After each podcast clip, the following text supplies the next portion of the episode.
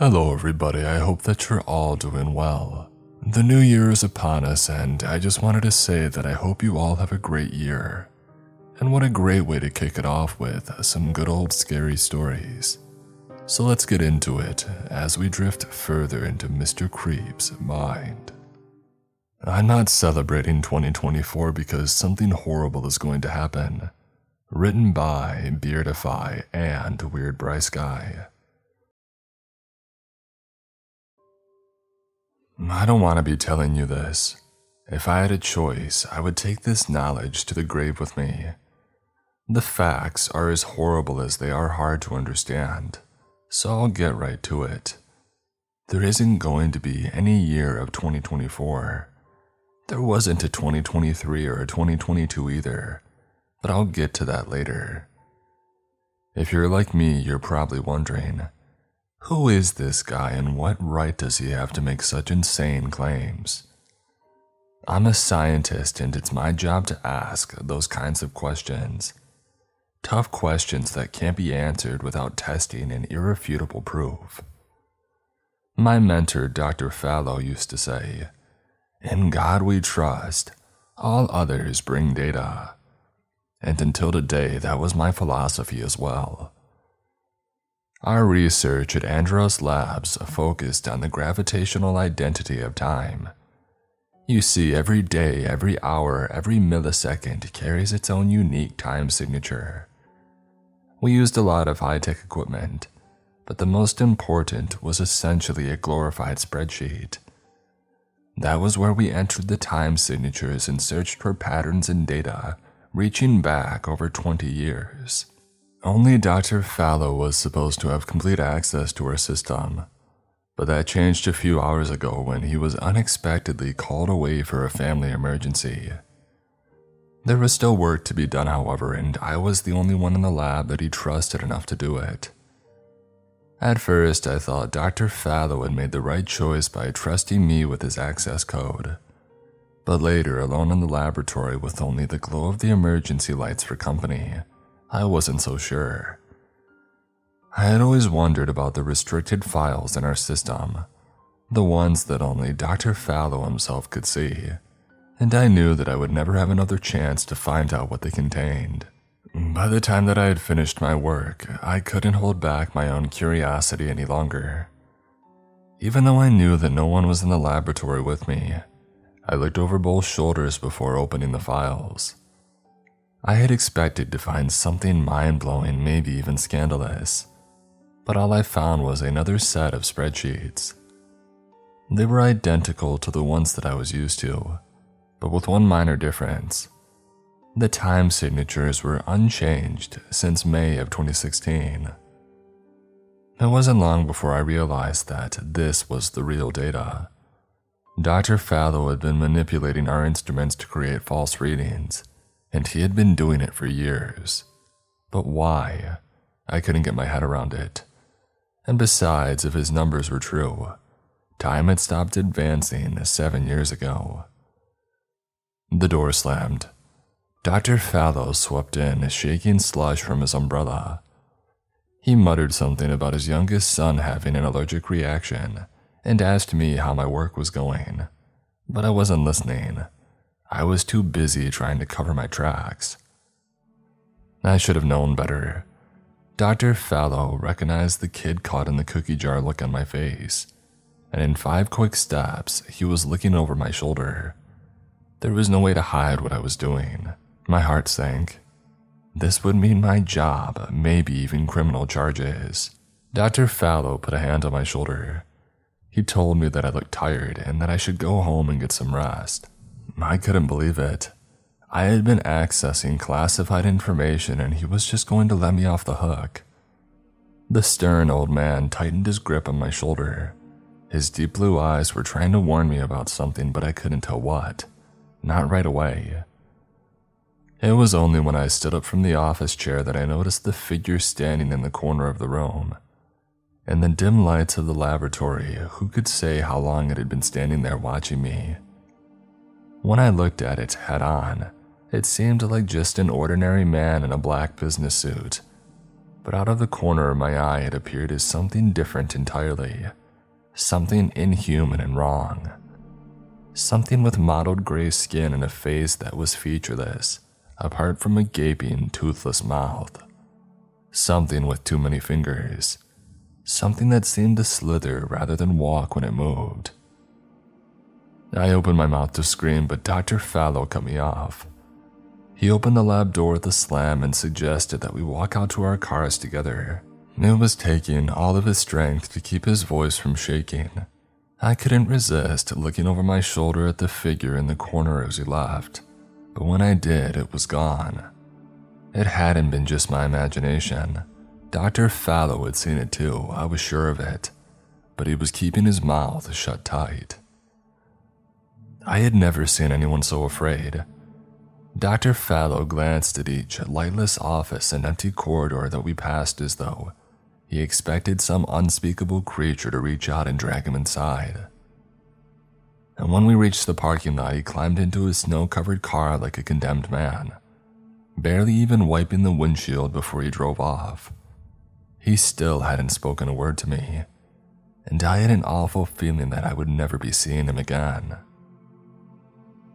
I was left alone in the laboratory parking lot. Or was I? Reaching out for my own car door, I felt a presence behind me. I was sure that if I turned, the figure in the black suit would be there, mere inches behind me, ready to wrap its thin fingers around my throat. Of course, when I did spin around, there was nothing but falling snow. Still, I couldn't shake the feeling that it was there, just beyond the corners of my vision. I told myself that it was just fear and stress, that Dr. Fallow's paranoia was affecting me as well, but I didn't really believe it. Even once I got back home behind a locked door with a warm cup of tea in my hands, my heartbeat still hadn't slowed down. Time was repeating itself. It should have been impossible, but the data was airtight. Suddenly, I remembered Ted Wu. Ted was an acquaintance from my graduate program.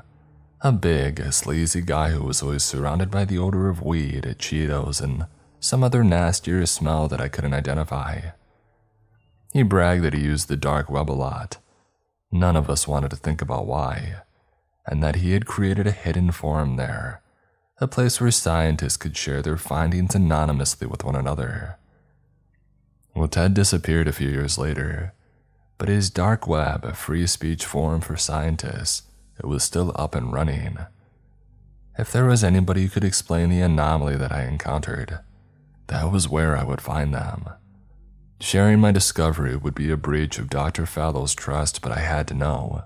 The feeling that some sort of presence was in the room with me kept getting stronger and stronger. I had an awful suspicion that if I didn't uncover the truth soon, I would be insane by the morning. I was just about to hit submit when I felt eight long, multi jointed fingers close around my head. Its vice like grip twisted around me, and I found myself face to face with the thing from the laboratory. Up close, the illusion of a dull man in a black suit fell away completely. It hurt to look at, and not just because of its slimy, mottled gray skin and extra limbs. It was how it blinked and shifted, like it was existing in more than three dimensions at once. I shut my eyes tight, but I couldn't seal out the noise that its mouth made. A dry, raspy sound like wind through dead grass. It was speaking to me, but I couldn't understand its words until it wormed one of its cold, slimy fingers into my ear.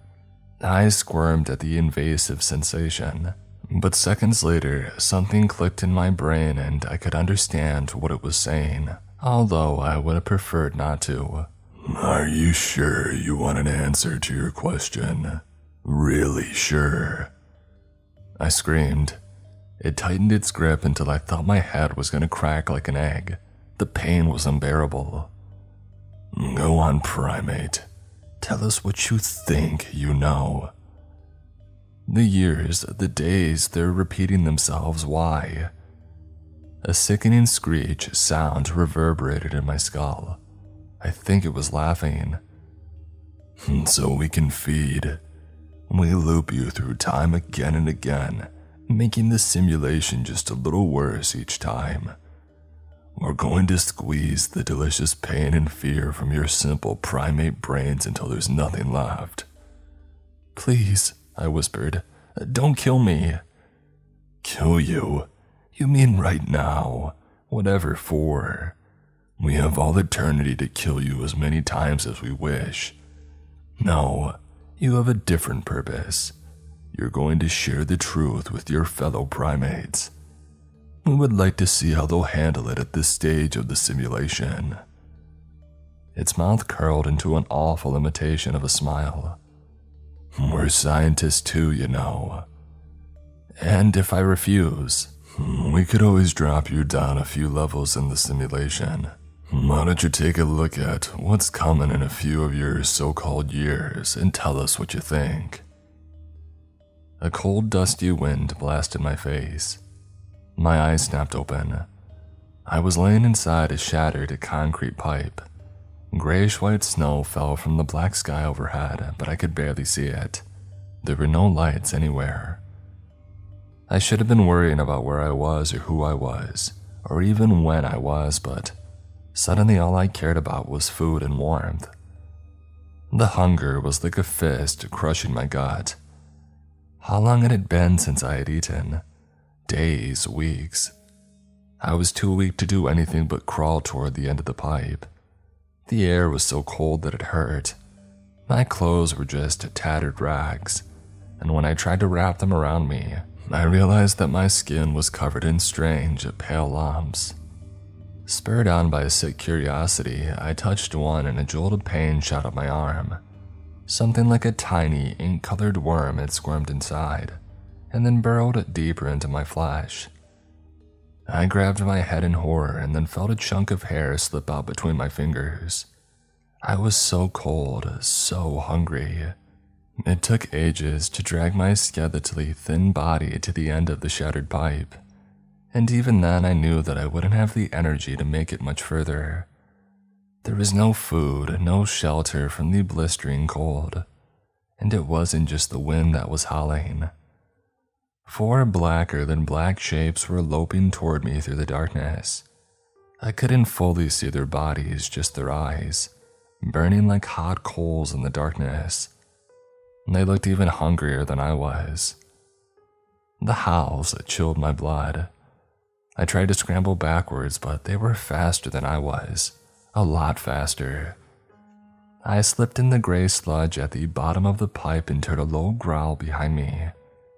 And then they lunged. I cried out as teeth sank into my leg. My eyes snapped open. I was back in my living room, my skull still trapped between those long nightmarish fingers. We can send you back to that moment whenever we wish, as often as we like. How many times do you think you can be eaten alive before your brain just shuts down completely? Would you like to find out? Or maybe we should drop you down a few levels further. What do you think? Do you still refuse to fulfill your purpose? It released me from its grip allowing me to shake my head and puke my guts out on the carpet. That simulation of the future, or whatever it had been, had felt just as real as my daily life. The cold, starvation, and disease that I had suffered were all proof that the monstrous thing in front of me was telling the truth. We really do live in a simulation, a time loop. It becomes a little worse each year so that they can feed on our fear and suffering. They've shown me the future and it has no bottom. As I said, I don't want to be telling you this. I wish I could forget it myself, but that isn't my purpose. I have to share what I've discovered. It's the only way I have to avoid the future for as long as possible. Make no mistake, they're here and they're in control and the future will be here sooner than you think. Earlier in the month, I had agreed to help my friend set up her New Year's Eve party, and then I would, by virtue of being there, attend and hang out for a while, even though I'm not exactly the most sociable person. It was at this party that a very strange and ultimately terrible thing happened to me. While setting up her bar, a counter on which she had placed a few bottles of booze and several festive shot glasses, I heard a sort of pinging sound coming from her laundry room. We were the only ones in the house, and she was in the garage looking for some candles that she had put away after Thanksgiving to bring out during the countdown later in the night. Not recognizing the sound, I put aside the glasses that I had been stacking and went to the laundry room. It was empty, in the sense that there wasn't anything notably out of order, but just as I was about to turn away, I saw a small black object nestled almost out of sight beneath a shirt in a laundry basket. I reached inside and pulled it out, and heard it clearer now that same pinging sound. It was a Bluetooth speaker. Just then, my friend's voice sounded from behind, nearly giving me a heart attack. I'm sorry, I really am, but you know how I am about prophetic stuff. And it's not like anyone but me would miss you anyway. I know you were probably joking, but I do remember you saying that you would like to be in one of those dying so others may live scenarios, common in all those movies that you watch. Before I could even turn around to face her, she shut the door. The clicking, bolting sounds of some mechanism being locked in place signified that she had, for some strange and ominous reason, locked me inside her laundry room. Panic set in almost immediately as I realized that she was being serious about whatever dark plot she had decided to undertake. I then heard several voices begin to whisper in a language that sounded only loosely human, as if something from every civilized language had been taken and repurposed into some new universal tongue. Steeped in darkness, rendered immobile by my fright, I merely stood beside the washing machine as the incantory speech went on and on and the voices grew deeper and graver. Finally, that mundane darkness took on a more palpable form, becoming almost sinister in nature. It enveloped me, stamping out what little light there had been in the room and in my heart. Though I couldn't see what was going on, I felt myself being spirited away from that room. And even then, I knew that the nature of my transportation was super scientific, if not sorcerous. After a period of blind yet dizzying travel through some back alley of space-time, the world around me resolved into being once more, though it was not any world in which I was familiar. I suddenly found myself standing in a massive dusty chamber, gray-walled and high-ceilinged. There were no signs of my friend, but like a dream speedily fading away upon wakening, I heard the voices of those unseen whispers quickly drawing away, at last becoming inaudible as the darkness finished clearing from my sight. Deeply disturbed and reaching new heights of fear with every dust choked breath, I stumbled forward into the chamber and found myself staring into the depths of several corridors, their thresholds bearing no indication of what lied beyond. A massive cauldron of some dark, green tinged metal sat in the nexus of the corridors, bubbling with some unwholesome substance. Its rim was coated with a dark yellow residue, practically seared into the very metal, and oily streaks trailed endlessly from the surface. The stuff inside boiled and gave off a stench as if burning tallow. Even though I couldn't see inside, I nonetheless felt sure that, given the evidence of what had leaked out, the undoubtedly yellowish contents were thick, slimy, and of a clumpy and waxy consistency. Something about it deeply disturbed me, even as the more animal parts of my brain sensed a certain palatability about the mysterious brew. There was an atmosphere of endless, ever ripening putrefaction about the structure, and there was even a visible cloud of sallow vapor that had risen and settled above the cauldron's surface. There was something profoundly offensive about it, revolting in a way that I can scarcely describe. It was obvious that it had not been created for the preparing of food suitable to human diets. Something else feasted upon the disgusting molten contents.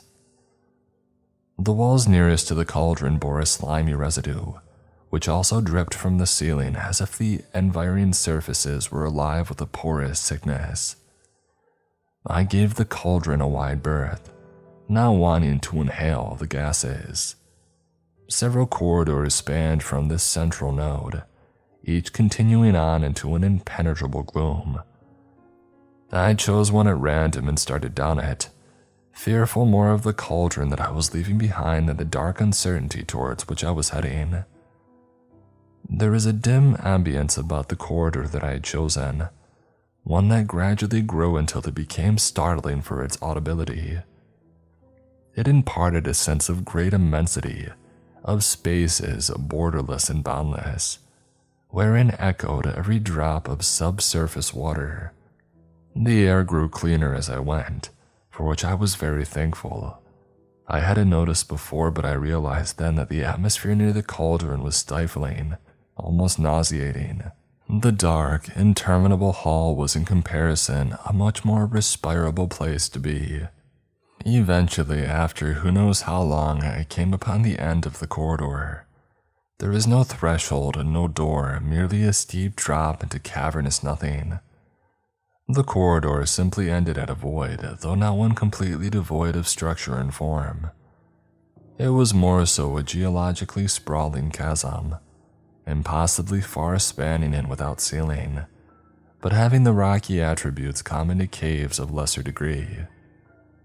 The ambience of vast hollowness resounded endlessly, like some world eating horror letting out a perpetual yawn. There was light, though I couldn't figure out where it was coming from. It was simply there, dimly illuminating the ultra mundane space. Movement to my right drew my attention away from the bottomless emptiness, and I turned it toward it with a little relief. But that relief was quickly transformed into despair when I saw a man in a dust and grime smeared blue suit put one foot over the edge of the floor, having undoubtedly emerged from some other corridor that also led out onto this bizarre space. I began to shout, hoping to implore him to step back, but stopped when my voice echoed back to me distorted, warped by the titanic nothing. The man either did not hear my words or paid them no mind, because he continued his progress forward. Without a word, without turning toward me, he plunged headlong into that abyss. Helplessly, I watched him fall, and my heart fell with him. There were no sounds of impact, no noises which might have given any indication that the man had reached the bottom, living or dead. Neither did he scream or cry out as if he had long ago resigned himself to the fatal descent. Filled with a chilling dread, I stepped away from the threshold and turned back toward the place from which I had come the massive cauldron of boiling fat. Back at the cauldron, I couldn't shake the feeling that there was something deeply wrong about the chasm, beyond the near unreality of its size and emptiness. My voice had sounded extremely strange when it reverberated back to me it had sounded, for lack of a better word, unclean. As if the very notes had been taken and poisoned by something in the depths before being flung back at me.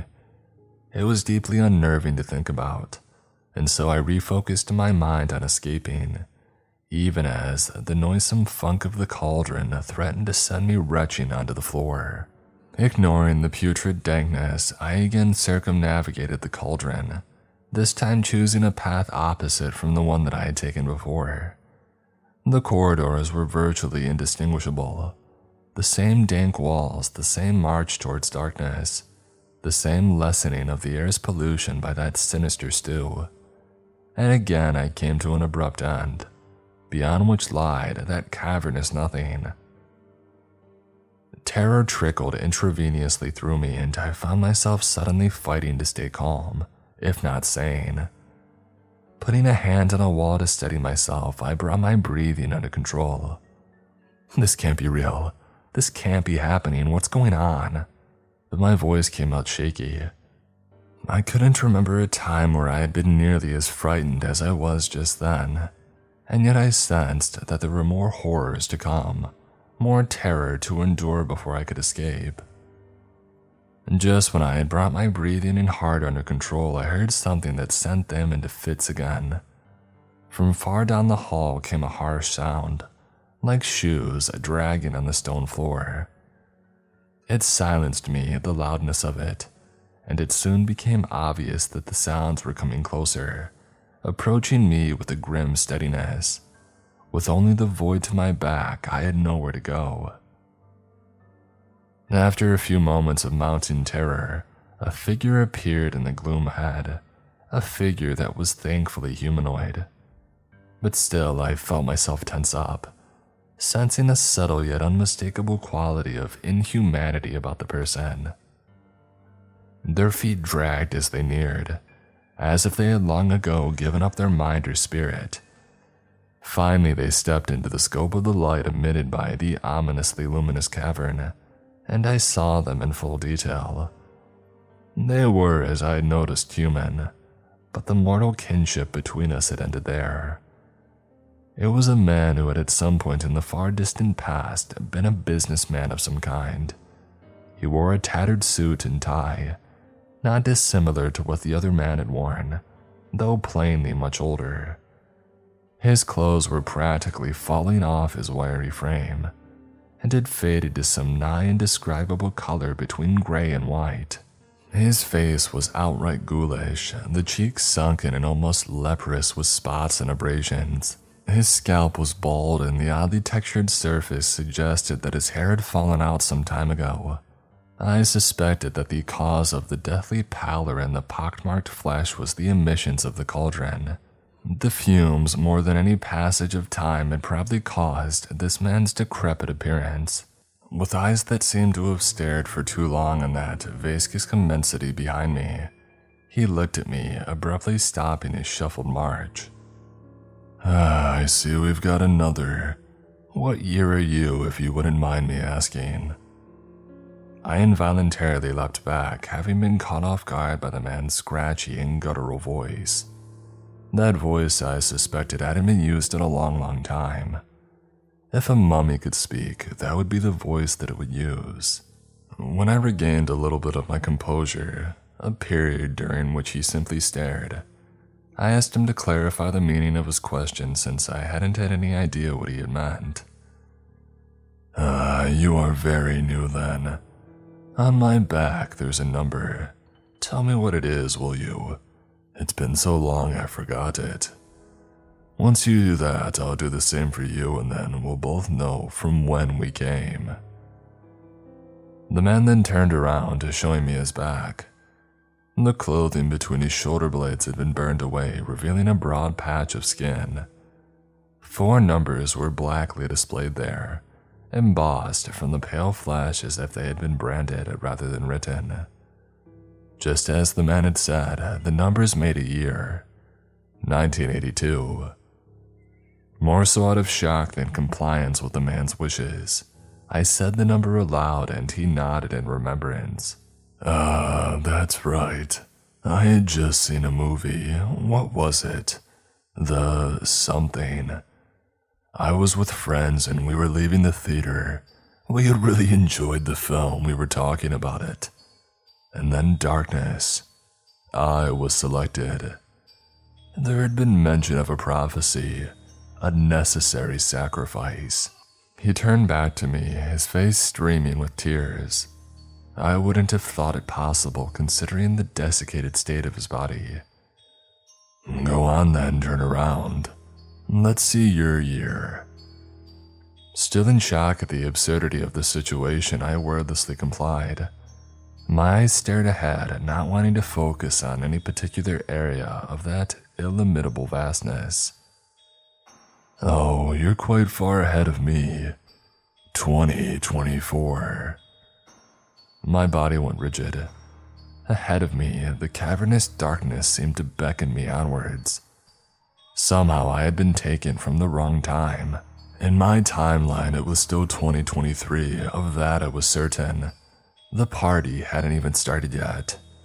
And yet, seared into my back was the year 2024, which was, which should have been, hours away. The day had only just started.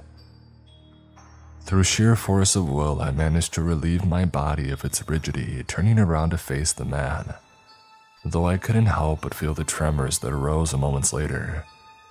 As if I hadn't spoken in weeks, I stammered out that there had been some sort of mistake, that I was from the year 2023, not 2024 but the man's eyes, still glossy with tears, only stared.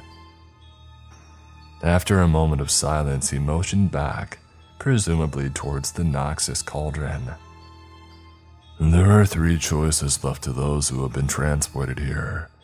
The first, sacrifice themselves to the cauldron, thus ensuring that the year from which they hail will be free of major cataclysm. The second, wander these halls aimlessly in the hopes that they'll someday find escape, or that the system somehow changes or crumbles altogether. The third, reject the system entirely and jump into the abyss. What lies beyond is unknown. It could be death, a return to the past, or the future. There is no basis of time here. All continuities, past and present, may coexist within these corridors for as long as they need be. The only thing that matters is the choice. So I suppose you could say, in essence, there are really only two options sink into the soup or don't. And despite the small jest, there was no mirth in the man's expression. Bleakness and a sorrow immeasurable were etched into his sunken features. I've just recently made my choice. Having been here for a while, I can't really say. Can I? I've come across people from a century in the future, so I can't very well base my time spent here on anything concrete. Hoping to find a flaw in the man's explanation of the system, and perhaps a way to escape it, I countered him well, wouldn't that mean that it doesn't matter what we do if people of the future exist? There obviously hasn't been a cataclysm awful enough to wipe out humanity as we know it. He smiled, though it was a sad and knowing smirk, as if he had been grimly expecting the question. No, no, not at all. As I said, time does not operate here. All years, all temporal potentialities arrive here at some point. There is no chronology, no order of being, I suspect that. If we had to be placed anywhere in a timeline, it would be at the beginning. I figure this place predates time itself. My mind reeled at the sheer cosmic unreality of the idea. I couldn't mentally grasp the concept of being some pre-temporal entity, of my choices determining a future yet recorded. Seeing my incredulity, the man smiled a sad smile again and placed a withered hand on my shoulder. Be well, traveler. May you find what peace you can in these corridors or the space beyond them. Walking past me, he stepped to the edge of the corridor. He seemed to settle himself, shrugging off the years that had accumulated atop his tired shoulders. I couldn't see his face, but I was sure that, in the end, he smiled. Not the sorrow filled smile of before, but one of genuine happiness. Oh, and one last thing. There is a particular corridor with a special wall. On it are written the epitaphs of those who have come and gone. You may write one yourself if you wish. Some are merely a few lines, others are practically novels. Somehow those words find their way to the world, to the regular flow of time. Not always the exact year from which the author hailed, but close.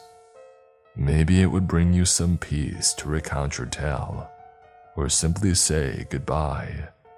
He then stepped forward, plunging himself into the yawning depths with a certain morbid stoicism. I turned away with tears in my eyes, even though I hadn't known the man for more than a few moments. Having seen the aged and decrepit state of that man, I determined then to promptly make my choice. I didn't want to linger in that dismal realm, doomed to roam the purgatorial labyrinth forever. But first, I would find the wall and I would write something on it. It was not difficult to locate the wall, in fact, it felt as if being made aware of it somehow brought it to the forefront of the maddening maze. Upon returning to the cauldron, I took another corridor at random and came across a wall down which spanned the inscriptions and scribblings of past wanderers whomever they had been. It would take more time than I would care to spend in this prison to share even a few of the self written epitaphs, so I will only say that a disconcerting amount were from years far in the past, nearer to the earliest civilizations of man than my own time. Some of the languages I recognized, others were of styles and lexicons beyond my knowledge. I would even dare to say that a few were of a linguistic order entirely inhuman but the implications of such an idea are far too profound to be discussed with any substance here. It is on this wall beneath this infinitely gloomy phrase I am a revenant doomed to wander and haunt the halls, denied of both death and life, that I've written my tale. I have more or less detailed all that's happened to me, and I am now saying my goodbyes to the world, to my life, and to time itself. I don't know what fate awaits me upon submergence into that foul cauldron, but if what the man had said is true, then in doing so, I'll prevent some awful cataclysm from happening. Then it is only logical, only ethical that I do it. Heaven, hell, or a thoughtless infinitude, here I come.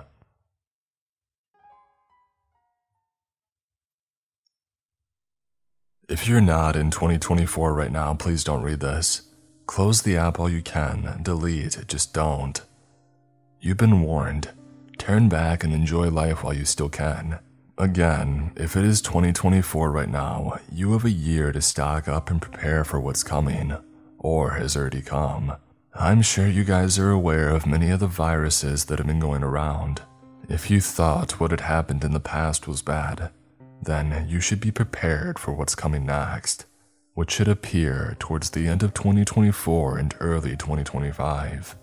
I'm not exactly sure about the current virus's origins, but I know that it is coming from the Southeast Asian area, potentially Vietnam or Thailand. But that's not important. Please start preparing when you first hear this.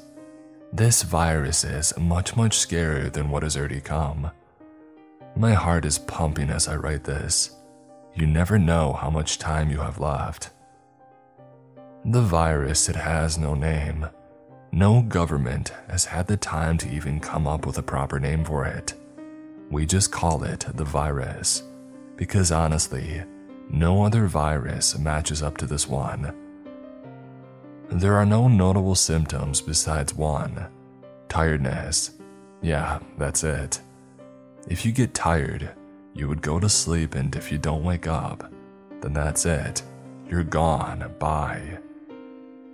Because of this, every time you sleep, you have a chance of death.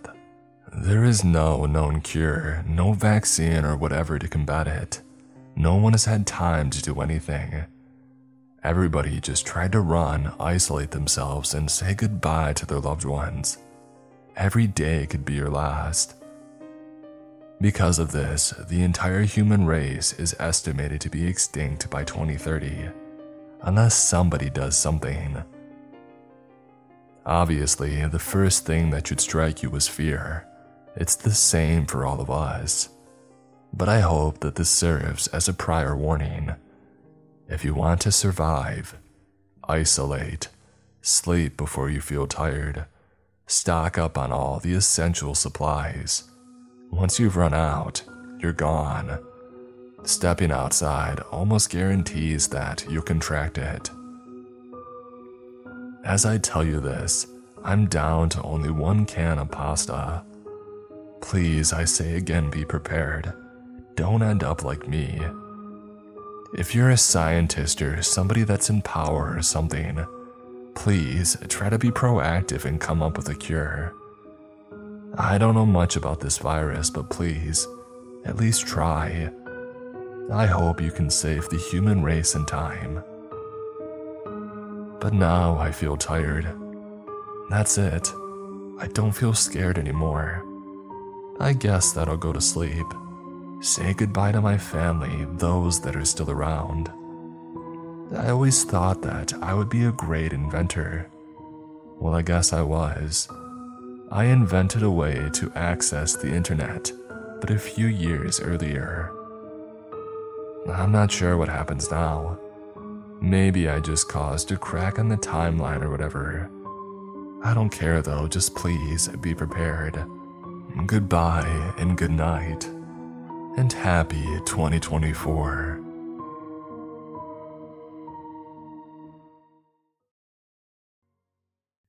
Today's episode is sponsored by HelloFresh. Whether your resolution is to save money, eat better, or stress less, HelloFresh is here to help you do all three. Say hello to your most delicious year yet with fresh ingredients and chef crafted recipes at a price you'll like, delivered right to your door. Make saving time your breeziest resolution with quick, convenient recipes.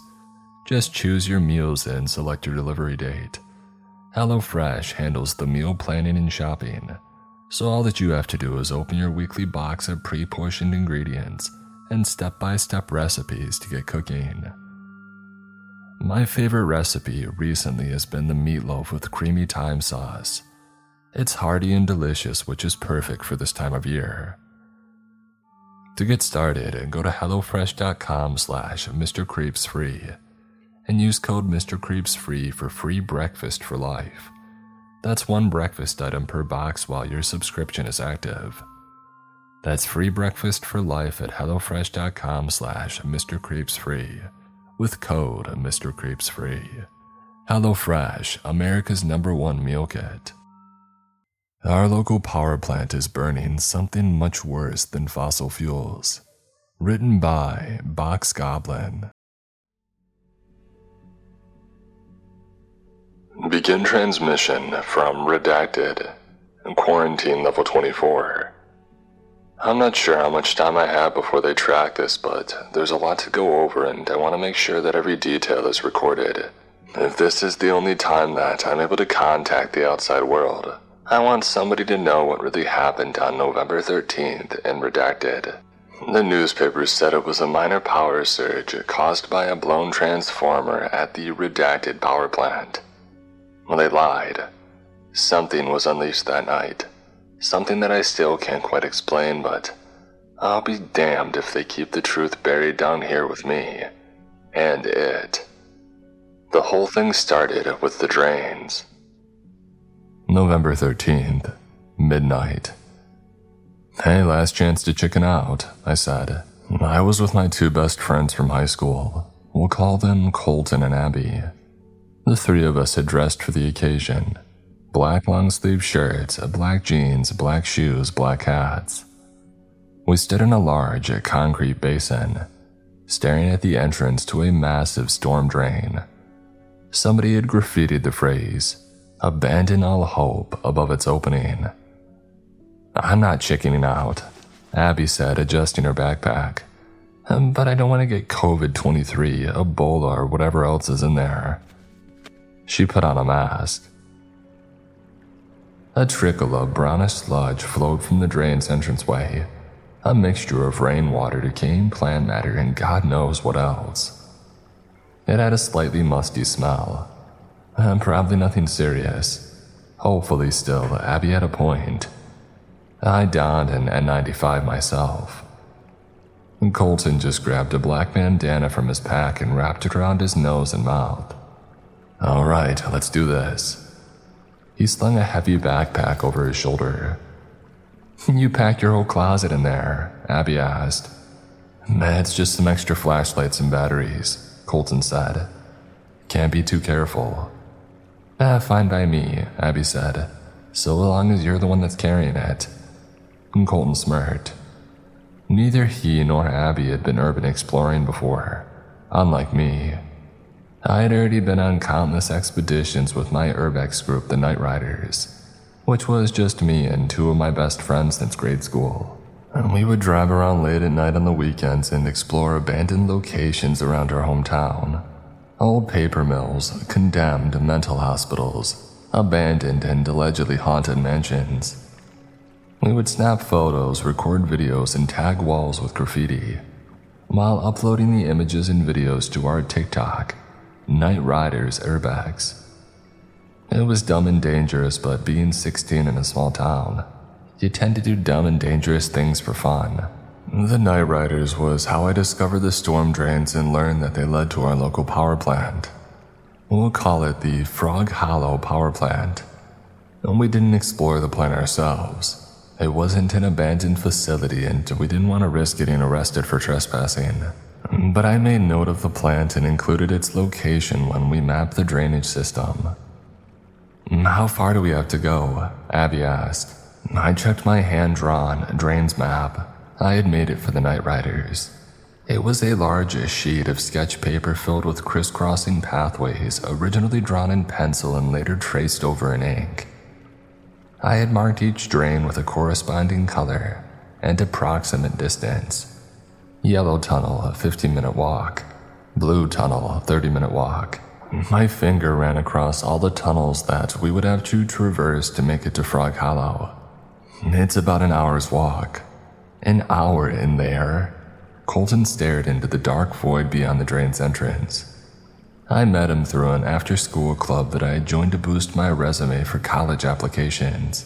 It was called the Eagle Eco Warriors, named after our school mascot, the Eagles. I say that I joined to boost my resume, but I also had a crush on Abby Williams, the club's historian, a state championship winning track star and consistently voted among the school's top babes. I had never had the courage to say more than a few words to Abby in the English class that we shared, but I figured joining the Eco Warriors would force us to interact more. And it did. Abby took a real interest in my outdoorsy hobbies hiking, fishing, biking, and I realized that we shared a lot of the same interests, including a love of classic 80s and 90s horror flicks. But I also learned that she was dating the Eco Warriors president and co founder, Colton. The night of November 13th was Colton's idea. He had conceived of the plan even before he had found out about my adventures with the Night Riders and the secret entrance to Frog Hollow. And Colton, like many residents of our town, was fed up with the power plant on its outskirts. There had been rumors of toxic leaks going back decades, but every official investigation into the plant's operations turned up nothing. It was as if the power company had paid off every politician and law enforcement official, forcing them to look the other way, while locals reported strange illnesses and weird, foul smelling water flowing from their faucets. Somebody needs to expose them, Colton said at our Eco Warriors meetings. Everybody knows that they're dumping waste into the river. We just can't get onto the property to prove it. And then Colton heard about my drains map. Thin root tendrils hung from the curved concrete ceiling like matted hair. We had to duck down to keep from hitting them as we walked through the drains.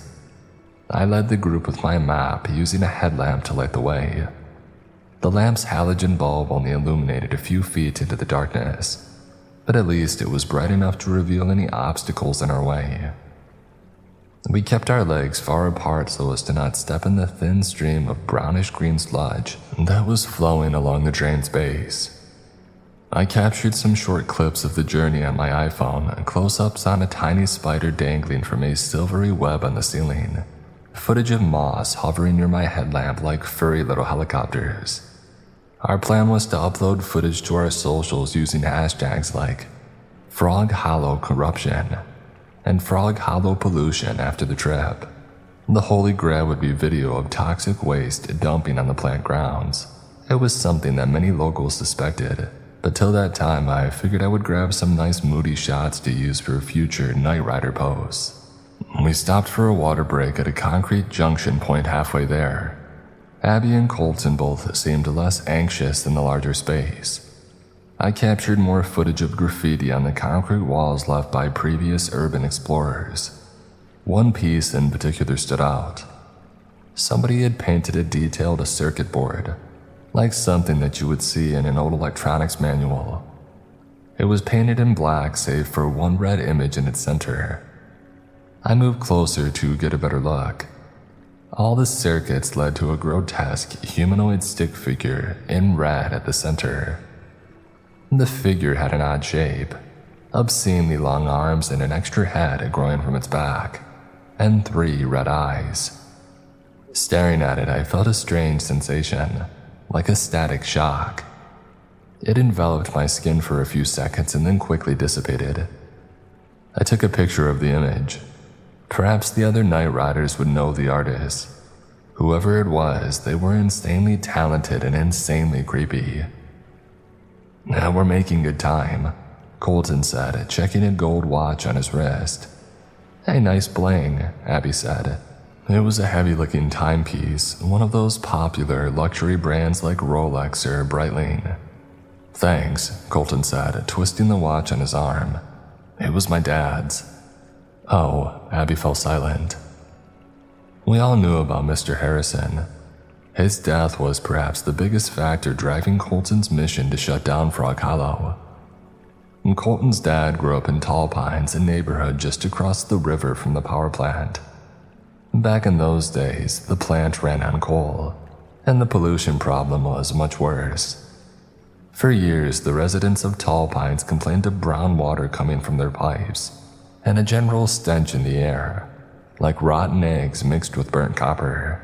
But because the neighborhood was home to low income families, almost all of whom were black or brown, the city government made virtually no effort to clean up the mess. And this lasted for decades. It took a class action lawsuit and the publicity of an Emmy nominated TV documentary, The Corrupted Heart of Frog Hollow, to finally bring about real change in the late 90s. The Frog Hollow Power Company updated their plan to make it more environmentally friendly the plant was turned into a state of the art natural gas facility, capable of providing 10 times the power at a quarter of the cost. And they never provided more concrete information than that. Most folks believe that they just plugged up all the toxic leaks. But at least the city had relocated all the residents of Tall Pines free of charge. They were placed in cheap townhomes on the other side of town, a full 20 miles away from the power plant that's where Colton was born and grew up. Tall Pines was left abandoned, deemed too expensive to demolish. The neighborhood was condemned, becoming the source of many local urban legends. I had been there once with the Night Riders. It was eerie seeing all those suburban homes covered in kudzu, their roofs collapsed and windows and doors boarded up. I refused to go back once I met Colton and heard his story. Even though the city had relocated Tall Pines residents, many of them were already carrying lifelong ailments. Residents like Mr. Harrison. Colton's father had suffered gastrointestinal issues since he was a child, but they didn't become serious until middle age. At 50, he was often vomiting blood and couldn't hold down any solid food. It turned out to be stomach cancer, Mr. Harrison spent five years battling the disease and fighting for a settlement from Frog Hollow. He ended up losing both battles. The way Colton explained it, there wasn't enough evidence to prove pollution had caused the disease. The whole affair had devastated the family. Colton was only 10 at the time. He became deeply depressed and antisocial in junior high, bullying other kids and picking fights on the playground after school. It wasn't until high school that he started seeing a therapist and getting his life back on track. Most of his current classmates didn't even know that he had suffered such a horrible tragedy. It's okay, Colton said, twisting the watch's dial. I wanted him here with us tonight. Abby laid a comforting hand on Colton's shoulder. He is. A few quiet moments passed. We sat there listening to the soft, steady trickle of water flowing through the drains. And then Colton got up, slinging his heavy backpack over his shoulder. Mm, let's keep moving. Do you hear that? The drains were growing wider, almost wide enough for us to walk side by side. We were close to our destination. I was still leading the way, consulting my map. There it is again. Abby cocked her head. There what is? I asked. Wait, shh. Abby stopped walking. Colton and I did too. Listen. All I could hear was our muffled breathing beneath the masks, then the occasional dripping of water from the ceiling. But after a moment, I heard this soft croaking noise. It was very faint. So faint that I almost thought it was in my head at first. What is that? I hear it too, Colton said. It's coming from ahead of us. Abby said, and she looked pale. I took out my trusty Maglite, a heavy duty flashlight in case of emergencies. I don't see anything, I said, aiming it ahead. My Maglite only illuminated more of the concrete tunnel before terminating into darkness. Guys, it's just some stupid frog. Colton brushed past us and kept moving. Abby and I quickly followed. I kept the Maglite pointed ahead, as we walked further, it lit up a square junction point. I nearly dropped my flashlight when Abby gasped. She was the first to see them. Stop! We came to a halt just before the junction's entrance. There were hundreds of them sitting motionless in the darkness. Bullfrogs. Their fat green bodies shined like slimy rocks in the light. I pulled out my cell to record the odd tableau. There were bullfrogs squatting everywhere the floors, the walls, even a few hanging from the ceiling. But that wasn't the strangest thing. They're all facing the same direction, Abby whispered. She was right. All the frogs stared at a small blue green fungus growing in the middle of the junction. It was shaped like a flower, Okay, this is really weird, I said. Have you ever seen anything like this? Abby asked. The frogs remained motionless. I shook my head. The strangest thing that I had ever seen urban exploring was a group of rats with their tails stuck together. It was freaky, but apparently not unknown to science. I googled it later and found out it was a phenomenon called a rat king. But this, I had seen plenty of bullfrogs exploring at night, but never so many and in such an odd formation. And with the fungus. I don't think frogs are supposed to do this, I said. I would look it up, but my signal shot down here. Yeah, same here. Abby had her phone out too. They're probably just resting, Colton said. He seemed antsy. Jason, which way do we go next? Jason, Jason. I looked up, suddenly realizing that I'd been staring at the fungus just like the frogs. The plant's pale flesh like body glowed faintly in the dark. Uh, sorry, what? Your map, which way next? There's two different tunnels ahead. Hold on, we're still going ahead? Abby asked. Yeah, Colton said. He started to enter the junction. Uh, babe, wait. But nothing crazy happened. Colton just brushed some of the frogs aside with his boot. They all hopped out of the way, but they always repositioned themselves to face the fungus again. You see, there's nothing to be scared of. Jason, which tunnel? I checked the map. Uh, to the left. Come on. I don't like this, Colton, Abby said. Babe, we're not turning back. Um, but the fungus. It's just more evidence that Frog Hollow is messing up nature with its pollution, Colton said. And more reason for us to get them back. Right, Jason? He pulled down his bandana, staring at me. I sighed. I was usually the one to settle disputes between the couple. Colton was the risk taker. Abby was the cautious one, while I landed somewhere in the middle.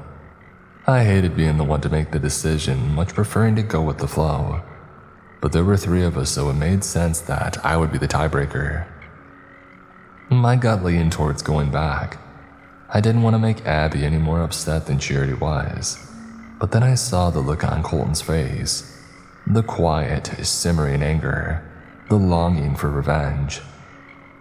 I recalled Colton telling us about the last time that he saw his father. Just a skeleton covered in bed sores. But then my maglite hit on something further down the left tunnel, uh, where we were supposed to go next. It was a rusty ladder, and I knew right where it would take us. We're almost there, I said, pointing at the ladder. Abby shot me a look that I'll never forget a look of utter bewilderment. But then she said, Well, let's get this done then. We quickly stepped through the sea of bullfrogs. Abby and I made sure to follow Colton's footsteps exactly, since he had cleared the animals out with his boots.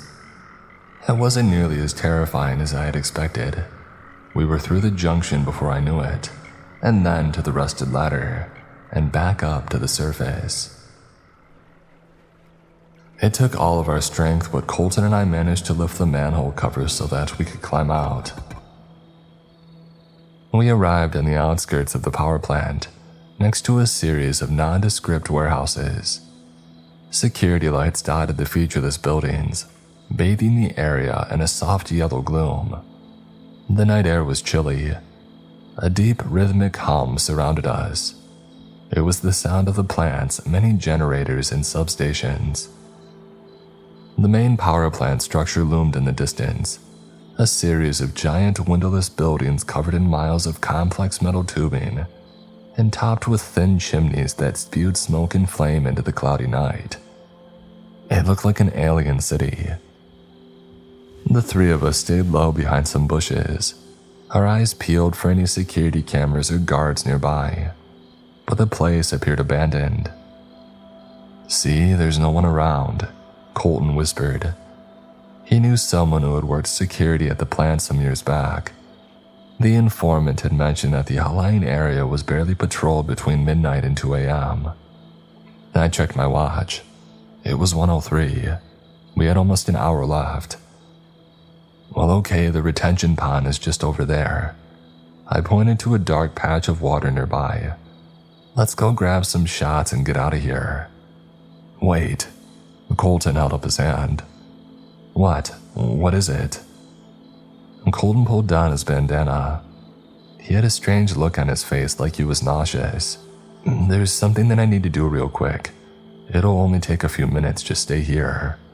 And before either of us could ask him more, he scurried off into the dark, keeping to the shadows.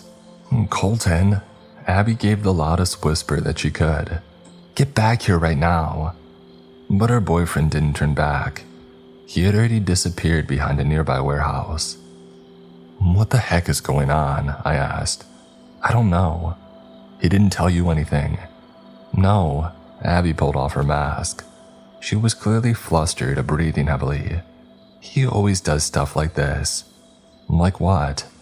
Oh, changing plans midstream. Abby sighed. I had never suspected her and Colton to be having a hard time. They were touted as relationship goals by everybody at school. Abby started to follow Colton. Uh, come on.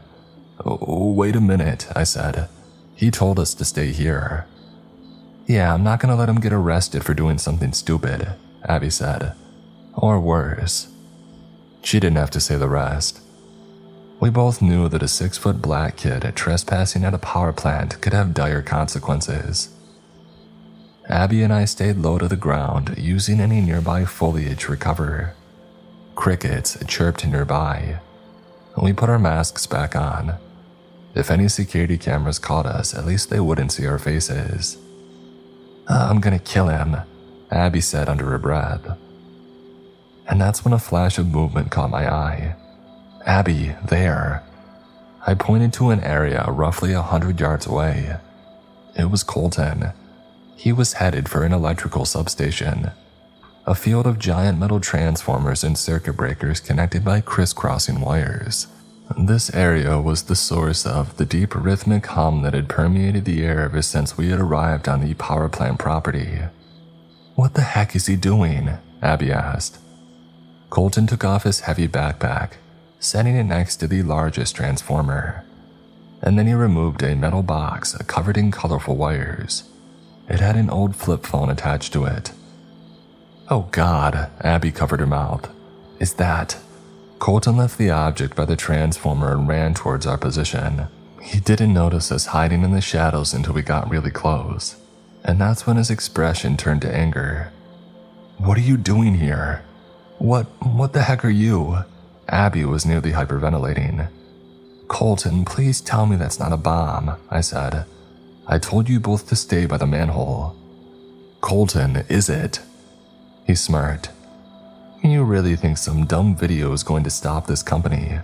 They'll say that it's fabricated, and if not, they'll bring in another inspection, and the company will pay them off like they always do. He was so heated, he was almost speaking in a normal voice. Babe, this is serious, Abby said.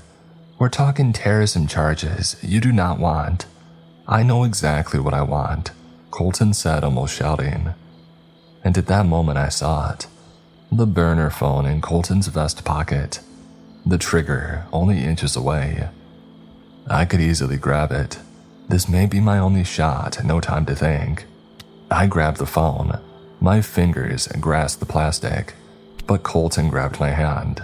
Oh, what are you? It all happened so fast. A matter of seconds. We wrestled for the flip phone, but Colton was much stronger. He wrenched it from my hands, causing the phone to open, and then his thumb accidentally pressed the call button. A static shock burned his finger. Ow! The bomb was small but powerful, and so loud. It blew apart the transformer instantly, sending sparks and shrapnel everywhere. A small piece lodged itself into Abby's thigh. The lights went out. It was so dark that I couldn't even see my hands in front of my face. The humming stopped, the cricket stopped, all the noise stopped. It was deathly silent for a few seconds, and then I heard something that will haunt me for the rest of my life a distant chorus of screams. It was as if hundreds or thousands of people were crying out in agony. Some of the voices sounded old and frail, some like children, and some didn't sound human at all. They cried in unison like they were all a part of one whole, a series of mouths attached to a giant beast. I had no idea what the screams were, but I was certain of one thing. They were all coming from inside the power plant. The ground shook like a series of undulating waves. The three of us fell to the ground. I heard concrete cracking in the buildings nearby. The ground was breaking apart. I thought the whole world was about to end. But then the power returned and the screaming chorus stopped mid shriek. Some backup generator had apparently kicked on, and humming filled the air. Crickets were chirping again, and all seemed normal. I sat up, noticing the bloody gash on Abby's leg. Abby, you're. But she wasn't paying attention to her wound. Abby was crouched over Colton looking despondent. He's not breathing. Colton lay motionless on the ground, his right hand still gripping the flip phone. It was charred to a crisp. His hand was singed. Abby started to perform CPR when Colton suddenly woke up. His eyes bulged like they were going to pop out of his head. Colton? He glared at us like we were strangers. We need to get. Colton screamed. It was a loud and ear splitting scream, so loud that I had to cover my ears. Abby started to cry, and we knew that it was over. Seconds later, a dozen flashlights fell upon us.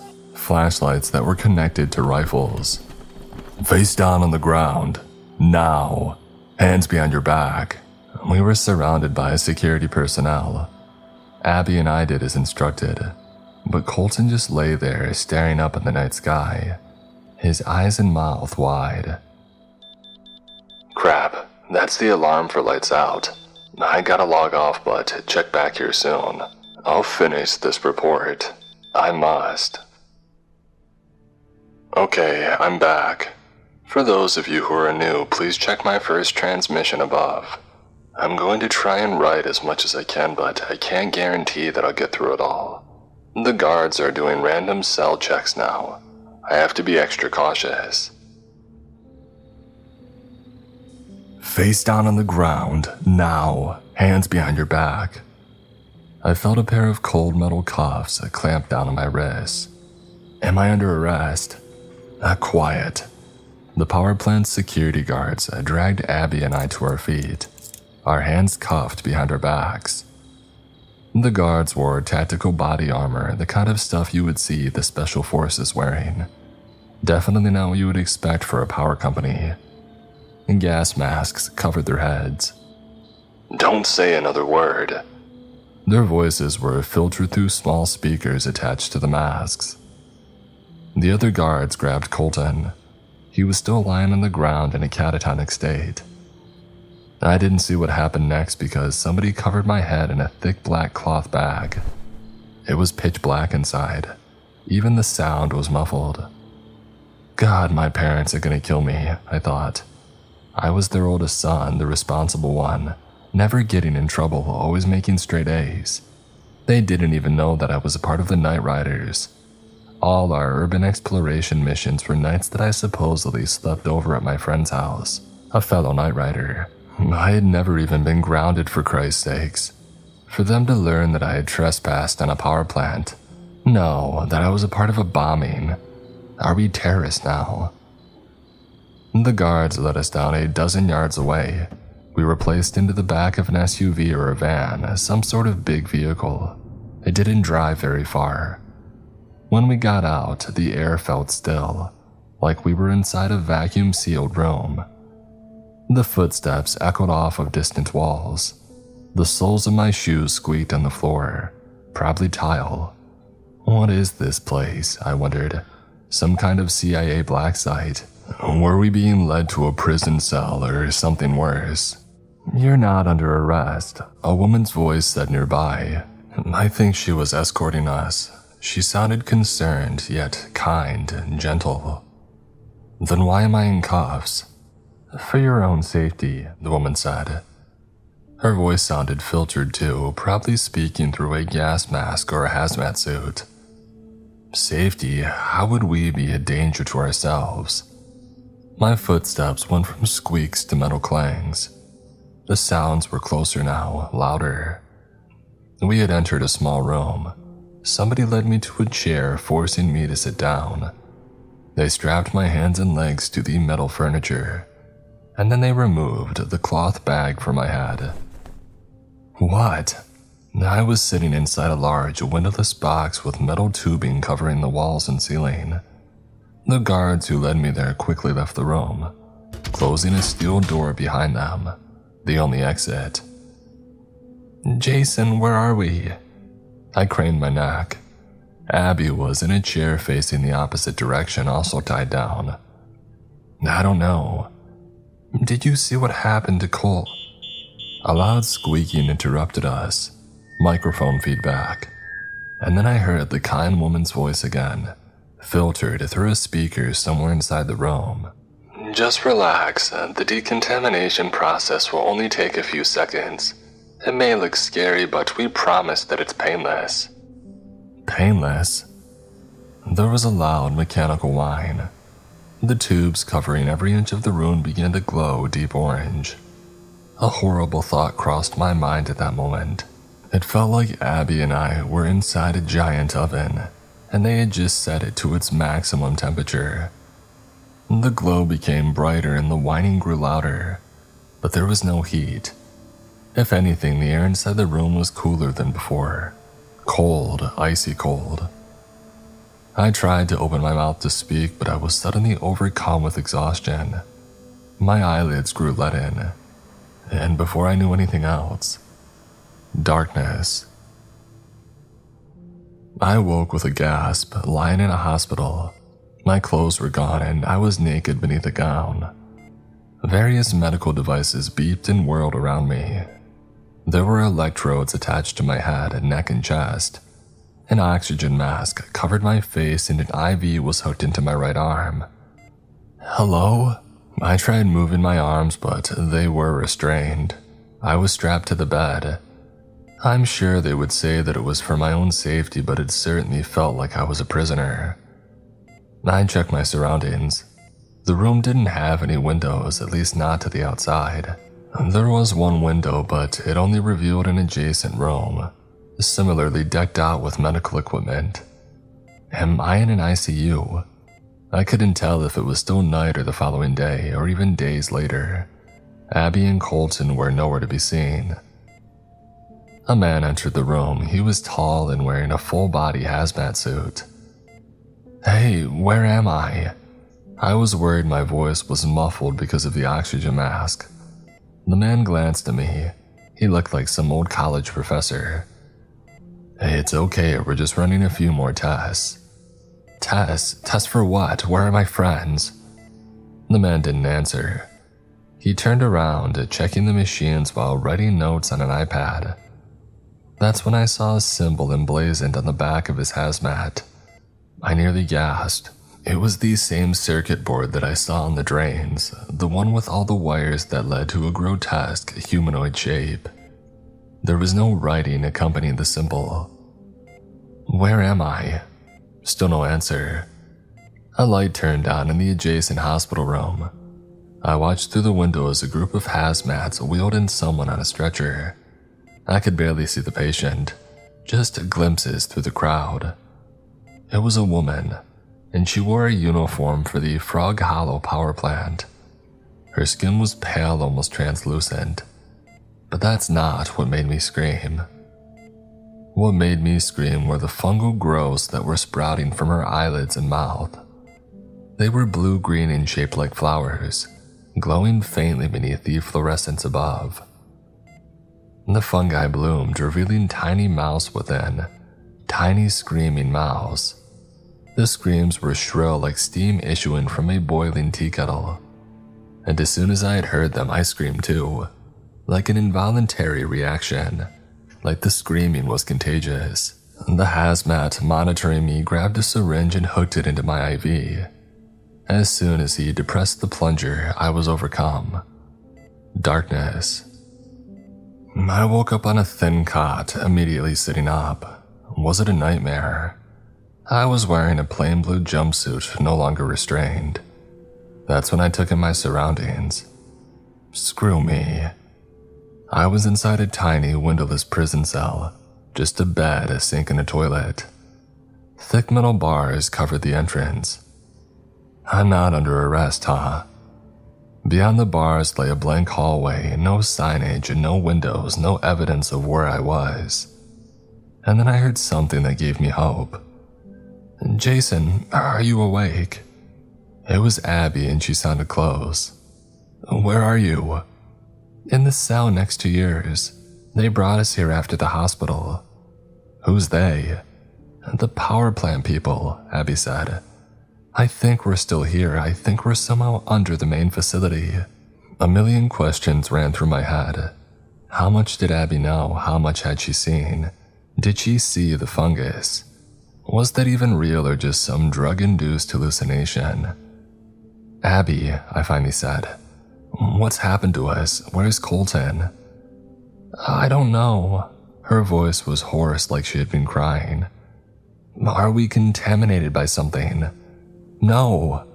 I nearly jumped. Somebody was standing right outside of my cell. An Asian woman, mid 40s, wearing a fancy tailored suit, short haircut, and a serious expression. She was flanked by two muscular guards holding rifles. Before I could speak, What were you three doing here? We're not saying anything unless you tell us what happened to our friend, Abby said. She sounded defiant, but there was a strong undercurrent of fear in her voice. The woman pursed her lips. Oh, I'm sorry, let's start from the beginning. My name is Yumiko. I'm the new owner of Frog Hollow, the facility that the three of you just tried to blow up. We didn't mean to. The words just spilled out of my mouth, but as soon as I had said them, I knew how ridiculous they sounded. They had obviously seen the explosion and its aftermath I mean, we never planned. I stopped short. I didn't want to place the blame on Colton. They wouldn't believe me even if I tried. How about you tell me your names first? No, Abby said. You have no right to detain us like this. You're not police, this is. What, kidnapping? Yumiko laughed. You have no idea how much trouble you've caused. She paced back and forth between our adjacent cells as she continued. You've done immense damage to this facility. We still don't know the full extent, but it will take a long time to get everything back to normal. And as for your friend, he's currently in our intensive care ward suffering from toxic shock. Toxic shock? How much do you know about this place? Yumiko stared into my eyes. Nothing, I almost said. Colton was the one who had handled all the power plant research, though that was relatively scant according to him. There was very little public information about the plant's state of the art natural gas facility. According to Colton, who spent hours scouring the internet, the details were annoyingly vague. But Abby remained silent next door, and I wasn't going to give up anything if she wasn't. Look, the police are on their way now, Yumiko said.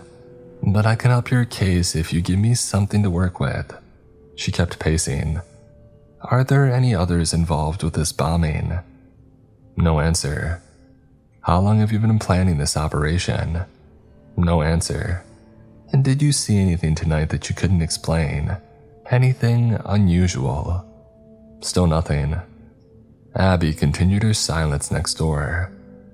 But I was getting antsy, pulling my hair, rubbing my sweaty palms against the pants of my jumpsuit. Yumiko keyed in on this. She stopped pacing between the cells focusing only on me instead of the both of us. You don't have to tell them about the bombing, you know. I could simply say that you were trespassing on the property and you accidentally triggered a power surge. Her iridescent green eyes locked onto mine. It's just us, I said. Just the three of us. Jason! Abby blurted angrily from next door, but she stopped short, recognizing her faux pas. Oh, Jason, is it? Yumiko smiled. Well, Jason, do you mind telling me more about this plan the three of you had concocted? Is our friend going to be okay? I asked. His condition's stable, but it will take time for him to fully heal. We heard screaming when the bomb went off. Well, those were the screams of our employees. They were scared for their lives. It didn't sound like human screaming, I said. I'm sorry, are you the one running this interrogation? Yumiko asked. You answer my questions or you'll receive no help when the authorities arrive. Don't say anything else, Abby blurted from next door. I had to force my mouth shut. My mind was brimming with so many unanswered questions, so many burning mysteries. But Abby was right, there was no use saying more. We couldn't trust anything that the power plant workers said. What reason would they have to help us after we had allegedly tried to blow up their plant? We'll wait for the police to arrive, Abby said with some finality. Thank you. Yumiko issued a long sigh, staring at the floor. Fine, she said, and then she looked back up to me. She was about to say something more when her phone had vibrated in her pocket. Yumiko pulled out the cell, answering. Yes? A muffled voice answered. I couldn't hear what the person on the other end was saying, but they sounded frantic, downright terrified. Yumiko didn't speak the whole time. She only held the phone to her ear, listening, and her face grew more and more concerned by the second. Finally, she hung up. What was that? I asked, referring to the call. Yumiko just looked at me with this strange expression like a deer in the headlights. And then she motioned to her armed guards, and the three of them left down the hall, shutting a door behind them. Hey, I shouted. Wait, what's going on? I forget it, Abby said. They're not going to tell us anything. I went up to the bars near where our two cells met. How's the leg? Fine, they patched it up in the hospital ward. You were there too. I thought about the fungal victim in the ICU. Did she see that woman too? Abby, what the heck is really going on here? You heard that screaming right when the bomb went off. I don't know what I heard, Abby said, but I don't think this place is running on natural gas or coal or whatever the heck they tell the public. It might not even be a power plant. What do you mean? You saw those armed guards. Well, yeah. This feels like something military, Abby said. Like a top secret project. The power plant is just a cover for it. Military? Yeah, like they're building weapons here or something. You're right, maybe chemical weapons. I saw somebody in the hospital. She she looked like she had some kind of disease. I sighed. The immensity of the stuff that we were in was still catching up with me. We're going to prison for this, aren't we? Abby started to respond, but she cut herself off as all the lights went off in the building, plunging us into pitch darkness. Crap, another power surge. We heard muffled shouting coming from somewhere deeper in the building, too far to discern what they were saying, but there were a lot of voices and they all sounded frantic. Almost as soon as they had started, the voices stopped, replaced with gunshots. Machine gun fire echoed through the distant hallways. I ran to the back of my cell, covering behind the cot. Jesus, it sounded like a war was raging. Abby must be right. This was some kind of military base. I curled into a ball and shut my eyes, hoping that it would all be over soon. The gunshots died down, but they were replaced with something worse. Heavy thuds, one after another, after another. The noises brought a sickening image to mind bodies hitting the floor, blood is splattering the walls. Finally, the thudding stopped and all was quiet. I kept my eyes shut. After a few seconds, a series of soft yellow emergency lights flickered to life, and then I heard the creaking of metal doors. I opened my eyes. The door to my cell was ajar.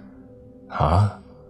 I was still hunched in the back corner of the room, terrified of what lay in the gloom beyond, until I heard a familiar voice. Jason. Colton stood outside my cell. He wore a jumpsuit just like mine. His right hand was bandaged, the hand that he had held the flip phone with. But otherwise, he appeared unharmed. I'm back again. Sorry for the delay. Internet access has been spotty down here lately. For those of you who are new, please check my first two transmissions above. Colton was outside the cell. He wore a jumpsuit just like mine. His right hand was bandaged, the hand that held the flip phone, but otherwise he appeared unharmed. It's okay, you guys can come out. Abby emerged from her cell first.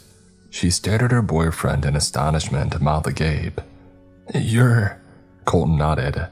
Abby rushed to hug him. I thought you were dead. And Colton kissed her on the forehead. That's alright, babe, it was just a bad shock. He held up his bandaged hand. I'm fine now. I got to my feet. We heard gunshots. I know. Colton ushered me forward.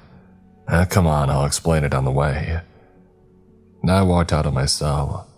The hallway beyond was empty, nondescript, and windowless, like so much else in the facility. Emergency lights illuminated the cramped space. There were a handful of other prison cells in the corridor, all of them empty. This way, Colton led us in the opposite direction that Yumiko and her armed guards went earlier. Where are we going? Abby asked. We're getting the heck out of here. Abby and I followed close behind, our eyes whipping in all directions, searching for other guards or prisoners. Were you locked up in here with us? I asked. Uh, not in this ward, Colton said. I was in another section. But somebody helped me break out, another prisoner. Who? Abby asked. Ash, Colton said. He worked here until he turned a whistleblower and they locked him up. Seems even the employees were getting fed up with how this place is run. A thin sheen of sweat covered Colton's forehead. His eyes were wide. He looked amped, as if high on adrenaline. Ash figured out a way to hack the locks in our ward. Where is Ash now? Abby asked, a tad suspicious. Colton's face fell. I knew before he even said it. He didn't make it. So they were shooting at you. I thought of the gunshots that we had heard earlier. It had sounded like a war was raging in the next room over. A bunch of us got out at the same time, Colton said. Some fought back, others ran, like myself. We had reached the end of the hallway. Colton bent down and removed a metal panel near the floor. I was lucky to make it. He wiped the sweat from his forehead. But Ash told me about a way that we can sneak out. He finished removing the panel, revealing a small dark tunnel beyond. It appeared to be some kind of access way full of tangled wiring, barely big enough for any of us to squeeze through, least of all Colton. Through there? Abby asked, her suspicion rising. I crouched down. The access way was too dark to see where it led. The tunnel appeared to turn sharply to the right about a dozen feet inside. But what other choice did we have? We were criminals now, and they were likely armed guards at every exit. Well, it's not like we can just walk out the front door, I said. Abby smirked. She stared into the passage. You sure this was the right creepy tunnel that Ash had mentioned? Yeah, he was real specific, Colton said. I know it looks tight, but. Colton took a deep breath and squeezed his big shoulders through the entrance. Only his butt and feet were sticking out now. If I can fit. Then the rest of him disappeared into the tunnel. I turned to Abby. Hey, You go next, I'll take up the rear just in case. Abby sighed. We crawled on all fours through the cramped passage, single file. Colton first, then Abby, and then myself. I thought the drains could be claustrophobic, but this was much, much worse. The loose wiring felt like tiny snakes brushing up against my backside. I never wanted to bolt out of a place faster in my life. I kept fearing that I would get electrocuted, but it seemed that none of the wires were live. Most of the building's power was still out.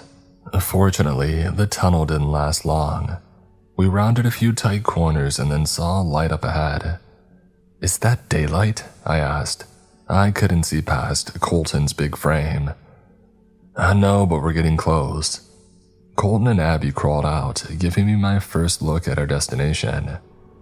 It appeared to be a vast space. There was a loud, periodic hissing noise. I couldn't quite place it. Not until I crawled out of the tunnel. What the? We were in a massive chamber full of giant metal tubing. The room must have been hundreds of feet tall and God knows how wide. The endless tubing reminded me of those fun tunnel mazes that you would see in an indoor playground. Only these tunnels were made of gray featureless metal, and many of them vented steam on a regular basis. The source of the hissing noise that I'd heard in the access tunnel. Where are we? Abby asked. Ash had mentioned this place, Colton said. It's the ventilation center. These tubes vent steam, wastewater, and various gases from the core. Where's the way out? I searched the area for an exit sign, but I found none. There were no windows either. All the light came from yellow emergency panels placed at various locations near the floor, leaving most of the room cloaked in shadow. Hmm, it's. Colton scanned our vicinity it's through here. He walked deeper into the room, his body disappearing behind some low hanging pipes. They leaked condensation onto the concrete floor. Uh, Colton, wait. Abby ran after him, and I followed after. What? Colton said, stopping. This doesn't feel right, Abby said. It seems like we're heading deeper into the power plant, not out of it. Well, this is the way that Ash said. Are you sure? How long were you even speaking to this man? I mean, our cells were right next to each other. He knows every inch of this place. Jason? Abby turned to me. What do you think? Now, there it is again, just like with the frogs and the drains earlier. I was the tiebreaker. Abby, what other way would we take? I don't know, but this. Her voice trailed off. She appeared deep in thought. Look, Ash knows this place inside and out, Colton said. Trust me, we're going the right way. I looked at Abby. She seemed worried. and her intuition was almost never wrong. Jason, come on, man, Colton said. We'd be out of here by now if we didn't stop to have this chat. I was still uncertain. We all stood there in silence for a beat. Colton started walking further into the room. You can follow if you want, but you better do it now. The guards will be searching here soon. As soon as Colton left, Abby pointed to a heavy duty monkey wrench lying on the ground nearby. Take that. What? Just in case. I found it odd that she didn't ask her boyfriend to grab the weapon instead. And Colton was obviously much stronger than myself. Perhaps her distrust wasn't with Ash, but with him. Stay close, Abby told me as we started to follow Colton. I grabbed the wrench. The metal rod felt heavy and cold in my sweaty hands. Abby, Jason. Oh, we're coming, Abby said. I gripped the wrench, scared by the thought of using it. I had never even been in a fight before, and now here I was holding a weapon capable of breaking bones. I won't have to use it, I told myself. I kept repeating that over and over, like a mantra. Abby and I had been through a lot tonight. We're just overly anxious. Colton is leading us out of here. We're going home. My parents are going to kill me, and the cops will likely be waiting to arrest me. But I'll deal with all of those things later. Let's just get out of this creepy place first. Come on. Colton sounded close, hidden behind a thick batch of tubing. His voice was slightly muffled by all the steam. Abby was the first to pass through. I heard her gasp as soon as she had arrived on the other side. Oh my god, I ran ahead. Abby grabbed my arm as soon as I had passed through, stopping me from going forward. What the? We were standing in a charred section of the room. It was as if a massive fire had flowed through the space. Most of the tubing was melted. Liquefied metal dripped on the floor. Colton, Abby called out, but he was nowhere to be seen. It was so quiet, too quiet, and then a sudden hacking cough drew our attention. It was coming from behind a nearby bulkhead. Colton? We headed towards the noise. The voice sounded raspy like somebody struggling to breathe. Did Colton accidentally breathe in the toxic fumes? I suddenly wished that we had our masks again. Colton, where are you? Abby and I crept toward the bulkhead. It was charred completely black, its melted surface bumpy and bulbous. As we drew closer, I saw the surface had a distinctive shape. It looked oddly familiar. Oh crap, Abby jumped back. She was the first to notice. I stepped closer, and the coughing quickly turned into a pained groan, a groan of utter agony. Only then did I see a section of the bulkhead open up. A hole had formed in its charred surface. No, not a hole. It was a mouth. The bulkhead had a mouth and it was groaning. Up close, I could see the wall's lumpy surface was in the shape of a human body. I could just make out the charred uniform with its circuit board symbol, the same symbol I saw on the drains and later in the ICU. We were right next to a power plant employee who had melted into the bulkhead. He was fused to the structure but somehow still alive. A pair of bloodshot eyes opened, staring at Abby and I, pleading for death. The screaming reached a fever pitch. Oh, forget this, Abby said. We ran in the opposite direction, trying to get as far away from that monstrosity as we could, but the screams followed us. There were dozens more people all fused to the charred remains of walls and tubing. Abby and I kept turning in different directions, but we couldn't find our way back. We were lost. Oh God, Colton, Abby cried. Where are you? I stared at the half melted bodies surrounding us. Was Colton one of them? had we entered some kind of chemical weapons testing area. I'm sorry you had to see this. Ash didn't mention this on the shortcut. Abby and I turned. Colton was right behind us and he looked calm, peaceful even, but he was now holding a handgun. Colton held it in his right hand, the hand that he had pressed the bomb trigger. He had removed the bandages on that hand, revealing charred flesh underneath. Colton's burn had grown larger, creeping up his right arm. Oh, Jesus, Colton, Abby said, moving closer to my side. He didn't mean to harm them, Colton said. The fused people screamed louder now, as if Colton's presence brought them more pain. But they locked him up, torturing him day and night. Ash, he just wants to be free. Then all of this will be over. My fingers gripped the wrench tighter, trying to keep my voice calm.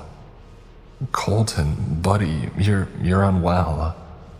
We need to get you out of here, Abby said. Get you to a hospital. I'm unwell, Colton grinned. His eyes glowed blue like the fungus we had seen earlier. Had something gotten into him, infecting him? Was it going to infect us next? This world is unwell, Colton said. It's been poisoned beyond all recognition. I mean, look around you. He gestured to the charred bodies crying out in the dark. They are the sickness poisoning everything, but we can stop it. We just have to free him. Free who? Ash, Colton bellowed.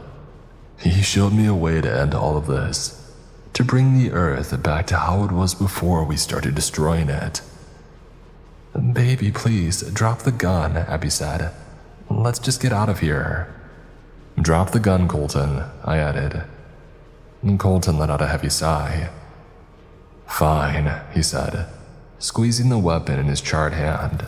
In seconds, the gunmetal turned into molten liquid, dripping onto the concrete floor. It was completely destroyed. Hmm, you can melt with the rest of them.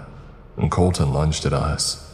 I swung the monkey wrench as hard as I could, but Colton caught it in his burnt hand. I felt intense heat, like I had just touched boiling water. I immediately let go of the wrench moments before it turned to molten lead. Run, Abby and I sprinted away, ducking under nearby tubing. We ran deeper into the maze, past burned out sections of piping, charred computer stations, melted walls. All the while, sounds of crashing metal followed us. Colton, he was gaining on us. The ground rumbled like an earthquake. Where are we going? I don't know, I said, and I didn't care so long as we remained alive and weren't melted into the walls like the other poor souls around us. Jason! Abby pointed towards the door in the far corner. It had a bright red sign over it marked exit. Finally, we beelined it for the door, but we didn't get far. Colton's path of destruction behind us had caused a series of pipes to burst overhead, spilling hot wastewater everywhere. Abby and I tried outrunning the torrent, but it quickly overtook us, causing us to slip and fall into the sloshing mass. The water was warm, dirty, and bitter. Some of it got in my mouth as I struggled to catch my breath. Abby, I cried out, but she was lost in the deluge. The water kept carrying me all the way to the opposite end of the room, where a group of hulking figures stood. A gloved hand grabbed me, pulling me out of the torrent. I briefly saw Colton charging through the flooded building, headed right for me when a huge cloud of icy smoke overtook him. Colton staggered. Ice crystals formed on his face and hands. I looked to my side. One of the plant's security guards had grabbed me, her face obscured by a gas mask and her body covered in tactical armor. Another guard stood beside her holding what appeared to be some kind of massive flamethrower. Only instead of flame, this weapon spewed billowing clouds of icy smoke that enveloped Colton. He had stopped moving. I'm sorry that you had to see this, a filtered voice said. It was the person who had pulled me up. Her voice, it sounded familiar. Yumiko? The woman nodded. She was the power plant's owner. You can stop now, Yumiko told her partner. The guard turned off his ice thrower and the white clouds surrounding Colton had dissipated. He had turned into a giant icicle. Everything went quiet again. The rushing torrent had finally calmed, leaving the whole room flooded under three feet of smelly wastewater. Is he dead? I asked, staring at Colton's frozen face. No, Yumiko said. The entity is merely dormant for now. The entity, that's our friend, Abby and I. Oh god. I looked around the flooded room, suddenly realizing that Abby was nowhere in sight. Did she drown? Abby, Abby!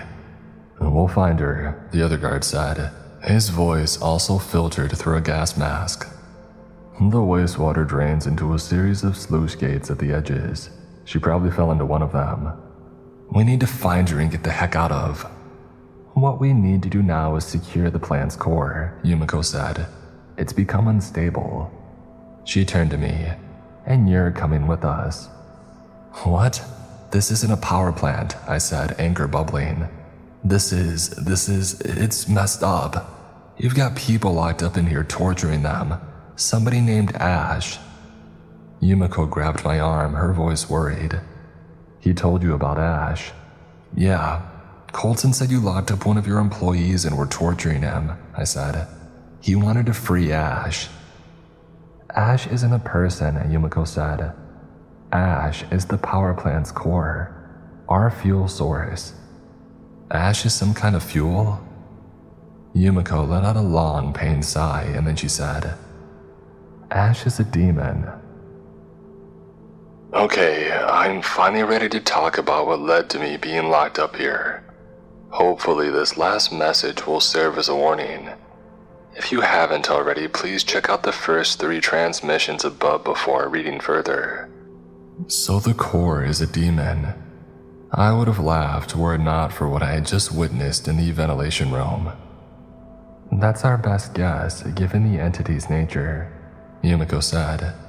She stared at a tablet computer reading damage reports as she led us deeper into the power plant.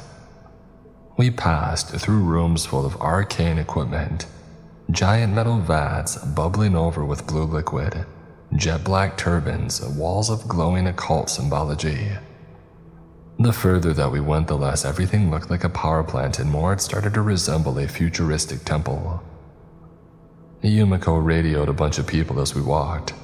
She directed a team to go and fetch Colton. He was still an icicle sitting in the ventilation room.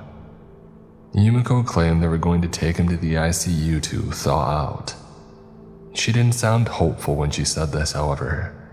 Another team was sent to search for Abby. How likely is it that they'll find her alive? I asked. They'll do everything they can, Yumiko said. That sounds unlikely. Why am I here? Somebody will explain it to you when we reach the core. That was all that Yumiko said on the matter before radioing more employees. I thought of asking more questions, but she was clearly too busy. Yumiko had given me a hazmat suit to wear, complete with the Frog Hollow logo. It was that strange circuit board symbol with a grotesque human stick figure in the center that I now assumed was the demon Ash. The suit was bulky, clearly meant for someone a foot taller and a hundred pounds heavier than myself. But it was high quality material and perfectly sealed. We saw dozens more workers as we continued onward. All of them wore hazmats, and all of them carried weapons mostly rifles and handguns. But a few carried those strange ice thrower weapons that had frozen Colton. I overheard Yumiko refer to these specialized guns as cryolances. She directed some of the cryolancers to secure the station's perimeter, while others came with us, serving as our guards. And this is it, Yumiko said. We had reached a large stairwell with only one way to go down. Stay behind the cryolancers, they need to check the area first. Check for what? Yumiko didn't answer.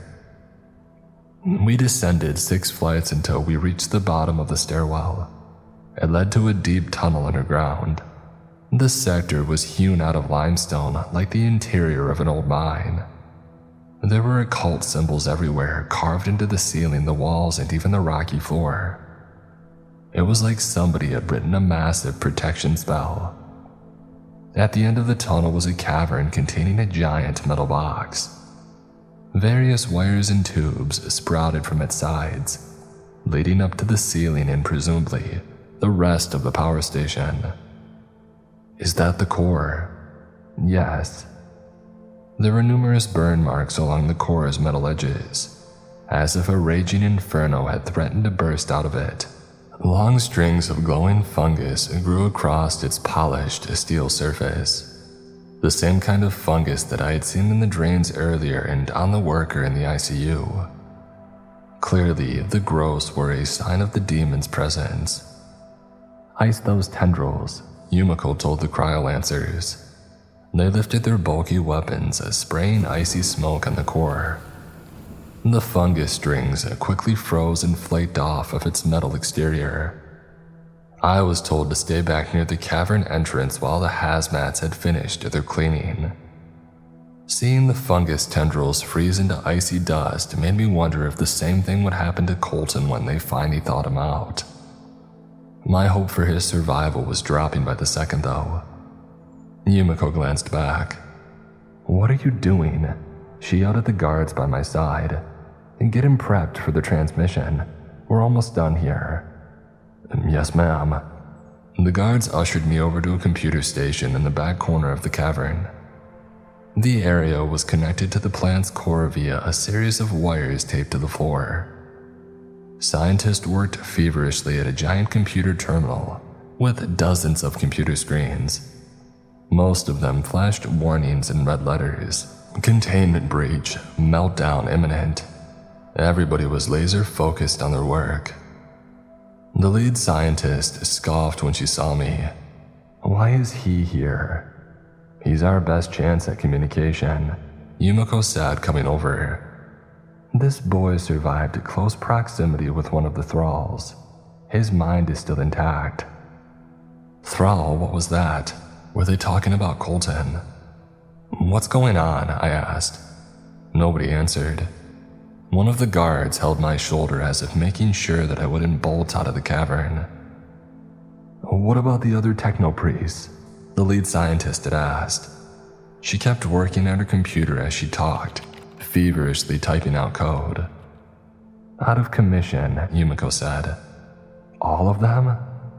There are others on the way, but they won't be here for another four hours, minimum. We need to patch in now. The lead scientist stopped for a moment, glancing at me. He's not even trained. Then we'll be quick, far below the limit, Yumiko said. Set a timer for 90 seconds. We just need to calm it down. Will somebody please tell me what the heck is going on? I was shocked by the tone of my voice. Everyone fell silent, staring at me. There was an awkward beat, and then.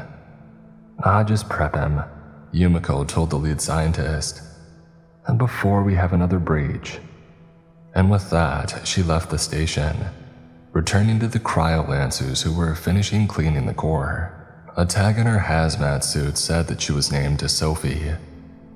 You can let go of him, Sophie told the guard holding my shoulder. We'll take it from here. I recognized Sophie's voice. This was the woman who had led me through the decontamination process earlier, right after the bombing the one with the soft and gentle tone. Look, whatever this is, if you think it's too risky, I'm more than fine leaving, I said. I don't want to be here. I know, Sophie said. And I'm sorry, but we have to try. You're Jason, right? Yes. Well, my name's Sophie. I'm a communication specialist at Frog Hollow. Now, Jason, I'm going to need you to be very brave for me, okay? What you're about to do could save many lives, the whole power plant and beyond. Okay.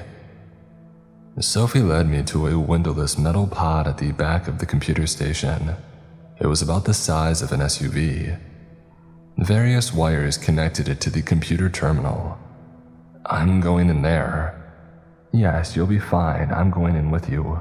I'll be right beside you. Once we were sealed inside, Sophie and I removed our hazmats. The pod was crammed with medical equipment. An articulated chair lay in its center, like the kind you would find in a dentist's office. It was almost fully reclined. Dozens of electrodes were attached to its sides. Sophie motioned to the chair. Lie down here. What is this? My whole body was shaking as I got into the chair. I sank deep into its plush leather cushions. We're going to patch you into the plant's core, Sophie said. This pod has highly specialized receptors. They can connect to human consciousness with ash. What? No, I don't want to talk to what's in there. I know and I'm sorry. Sophie placed my right finger into a pulse oximeter, and then she began attaching the electrodes to my forehead and scalp using a cold gel. Um, but you won't have to say anything. All I need for you to do is relax and keep your mind open. We'll do all the communication on our end. Then why don't you sit in this chair? Oh, it's not that simple, Sophie said. We need a human conduit who's had contact with the demon. You had direct contact with a thrall, somebody that's under Ash's control. Uh, Colton. Yes. Is he going to be alright? Honestly, I don't know. Sophie finished placing the electrodes on my body. My scalp tingled. Normally, we would use someone specially trained for this kind of thing. Someone who's had experience in small regular doses of a demonic contact while entering a meditative state. You mean the techno priest? Yes. I couldn't believe such a job really existed. In my mind, I pictured somebody in flowing robes embroidered with the circuit board logo. I felt that I had to ask the next question, though I dreaded its answer. What did Yumiko mean when she said that the techno priests were out of commission? Sophie checked a heart monitor nearby. It tracked my vital signs. They're too tired to sit in this chair, she said. Her voice was slightly different, less certain. She was lying. Your heart rate's elevated, Jason. Well, yeah, duh, I'm terrified. Uh, can you get somebody else to do this, please? I asked. I'm sorry, Jason, Sophie said. The transmission will feel strange, but it will only last a minute. And I'll be right by your side the whole time, in case anything bad happens, okay? She looked at me with a soft expression, her crystal blue eyes watering. She's terrified too. Okay. Sophie pressed an intercom button inside the pod. We're clear. She checked my vitals one more time and then said, Now lie back and relax, and it'll be over before you know it. I smirked. Yeah, famous last words. Sophie pulled a lever and the tingling in my scalp intensified, and then I felt a wave of heat spread across my head like my hair was on fire. I tried to scream, but nothing came out. My jaw wouldn't open. My arms and legs wouldn't move. I was paralyzed. It was like a waking nightmare. And then things got really, really strange. I was standing in a boggy swamp, my legs frozen in place. Giant insects crowded the humid air. There were moss covered trees and dark brown water in all directions. Booming animal calls echoed in the distance. The noises were loud and resonant. They reminded me of giant birds. A huge creature with red and green pebbled skin lumbered through the murky surroundings on four stout legs. It was headed my way. It took me a moment to realize what it was. My eyes widened in fear and awe. It was a dinosaur, one of those massive but docile herbivores that I had seen in countless science documentaries. Only this one was real. I could smell its musky odor feel the vibration of its thunderous footsteps. Dream or nightmare, this was the most incredible sight that I had ever witnessed, until something even more magnificent surpassed it. A prismatic light passed by overhead. I looked up and saw an ethereal creature floating through the treetops. Its iridescent body was so faint that it took me a moment to realize that it was an actual being and not just a trick of the light. The creature resembled a translucent manta ray hovering over the swamp. The nearby dino paid it no attention. I felt like I was the only one who could see the spirit. It gazed down at me with dozens of shiny eyes shining like tiny stars. As it did, I heard a soft voice in my head, as gentle as a summer breeze. Hello, Jason. You know my name. I'm in your mind and you are in mine. Ash. For some reason, I didn't feel any fear. The being seemed to radiate calmness. I felt like I could stand in that swamp for years. Where am I? My past. A sudden bright flash overtook the swamp. I didn't move from my spot, but now I was standing in a frozen wasteland riddled with ash and snow. The sky was covered in thick dark clouds, blocking almost all the sunlight out. But still, the spirit hovered above. It flapped its mighty wings and moved the clouds, allowing for warm sunlight to reach the ground. A tiny plant sprouted in the sunlit patch. I have watched over this plot of earth for longer than you could ever comprehend. Another flash. I was standing on an icy tundra. Woolly mammoths wandered in the distance. They followed the spirit. It was leading them to a bubbling stream nearby. Another flash. I was in a temperate rainforest full of huge trees and colorful fungus. A bonfire glowed nearby. People in animal furs danced around the flames, chanting in strange tongues and pointing towards the glowing spirit above them. Another flash. I stood at the bottom of a huge black pit. Mining excavators dug deeper and deeper into the earth. I looked around for the spirit, but it was no longer there. There was nothing living in sight, just dirt and machines. Until I was wrenched from it. The excavator's bucket struck something hard. The machine readjusted around the buried object digging at its sides, and then it lifted out a giant chunk of glowing stone. It had the same shimmery iridescence as the floating spirit I saw earlier. The stone radiated tremendous energy, it washed over the excavator in tremendous waves, causing the machine's computers to short out. Another flash. I was inside a steel box alongside the glowing stone. Blasts of fire hit the stone from tubes up above, causing the object to release more and more energy. They realized I could provide them with boundless energy but with each ounce siphoned off, I lost more and more of myself. In the corner, I saw the spirit.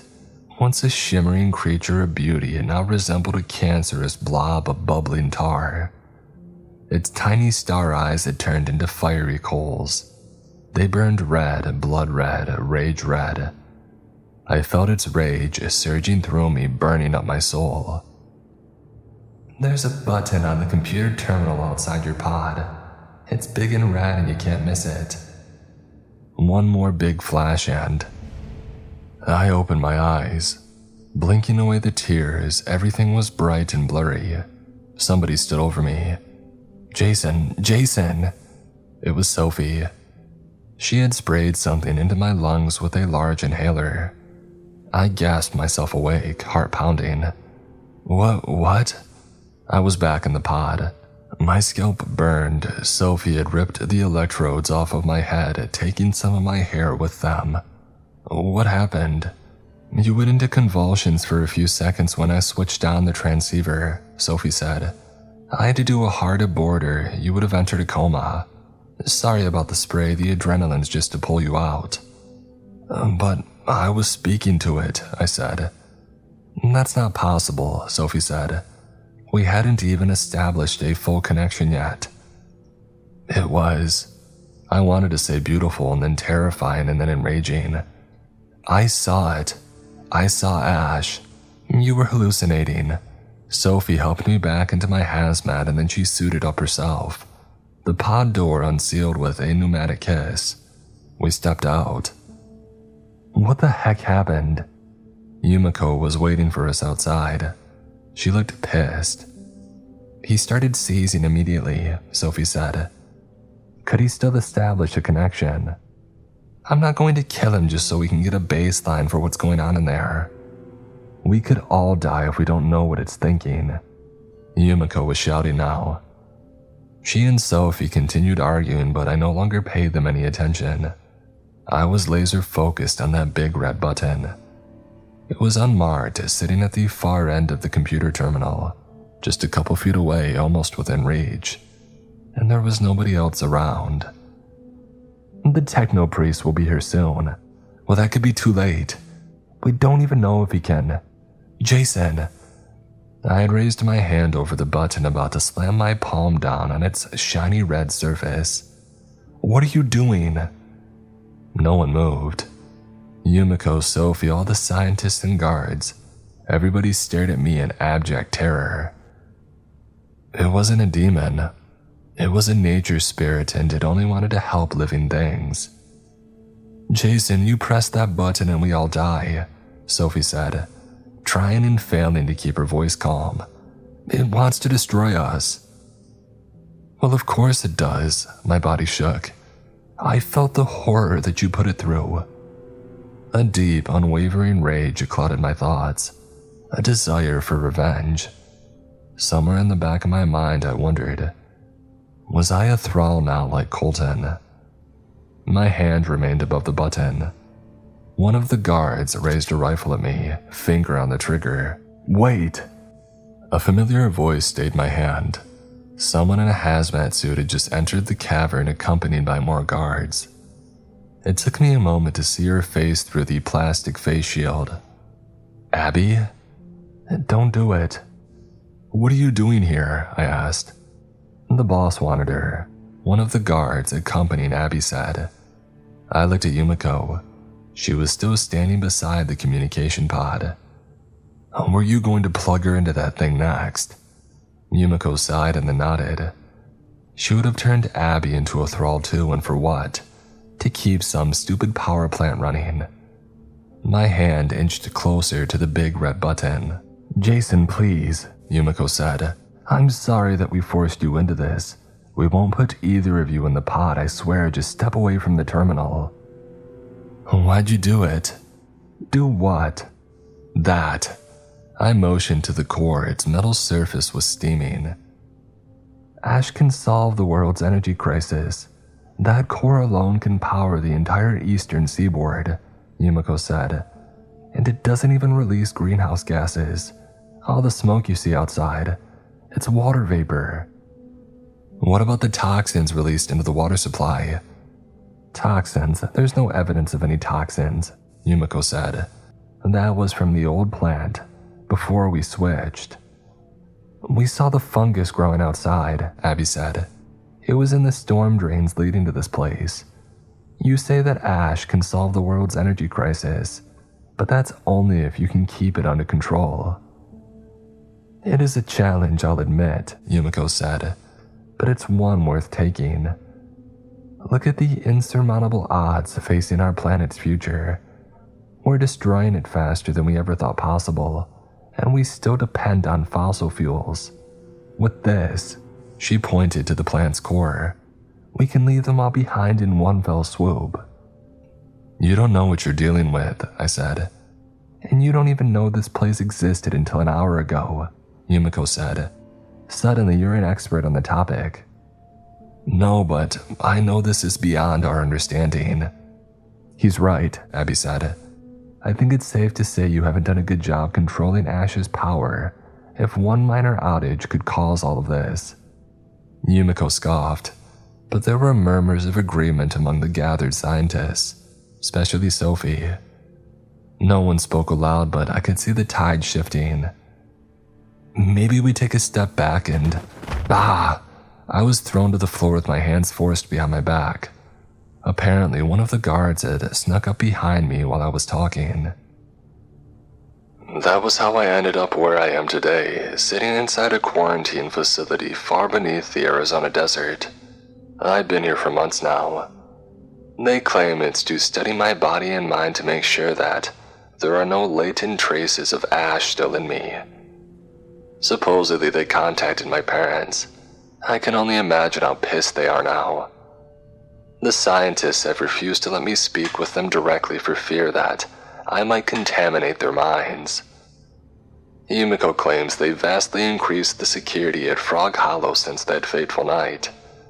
They moved the plant core deeper underground, adding more walls and written spells to quell its rage. And they've decreased the core's capacity.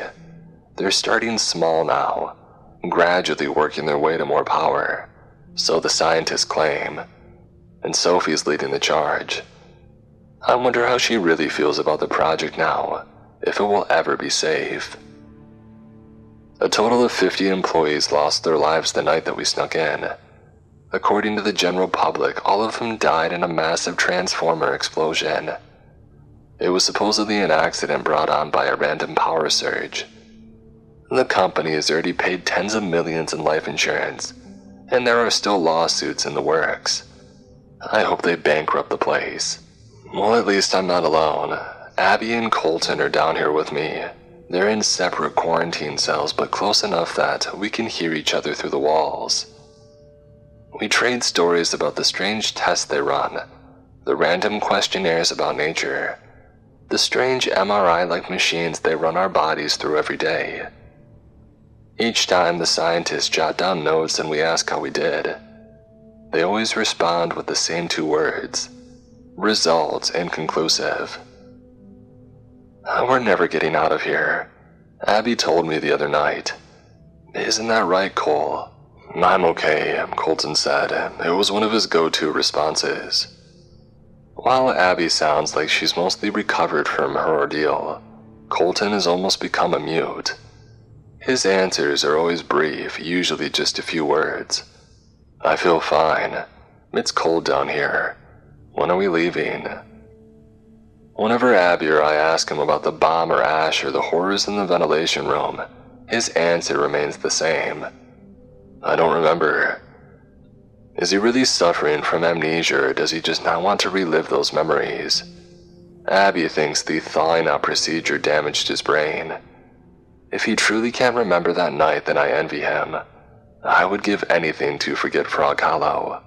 They said it'll just be another week, I told Abby, and then we can go home. Yeah, they said that last week. True, but at least the tests are getting shorter. Perhaps that means they are finding less and less residue in our systems. I doubt that, Abby said. I don't think this has to do with contamination. I haven't heard Ash's voice in a week. Then why keep us here? Well, because we know too much, no matter how many NDAs they force us to sign. There was a long pause. Then Abby added, I think they already told our parents that we're dead. Don't say that. What, it's the only explanation, Abby said, unless you're still hearing things. No, I told her, but that wasn't quite true. I no longer heard Ash's voice calling out to me, but each night I had the same vivid dream. I still have it now. The demon core breaks open, releasing a gray black smoke. This smoke rises up through the earth, enveloping the Frog Hollow power plant, causing its towers to crumble. And then it spreads across our hometown, covering every building, every person, every animal, every plant. The gray black smoke continues moving, blanketing the rest of our stage and beyond and it stays like this for centuries, and millennia, eons, choking out all life. And finally, once everything is turned to dust, the smoke evaporates, leaving behind a world reborn. Alien growths sprout from the ashen ground, lighting up the night sky with their calming glow. I don't know what this dream signifies, but it absolutely terrifies me. Not just because of all the death and destruction such an event would cause, because a part of me secretly hopes that it will come true. Perhaps I'll have to stay down here a little while longer. End transmission. Thank you all for listening to this week's episode. I hope that you enjoyed it. Wherever you may be in the world, I hope that you're staying safe and sound. And as always, stay creepy.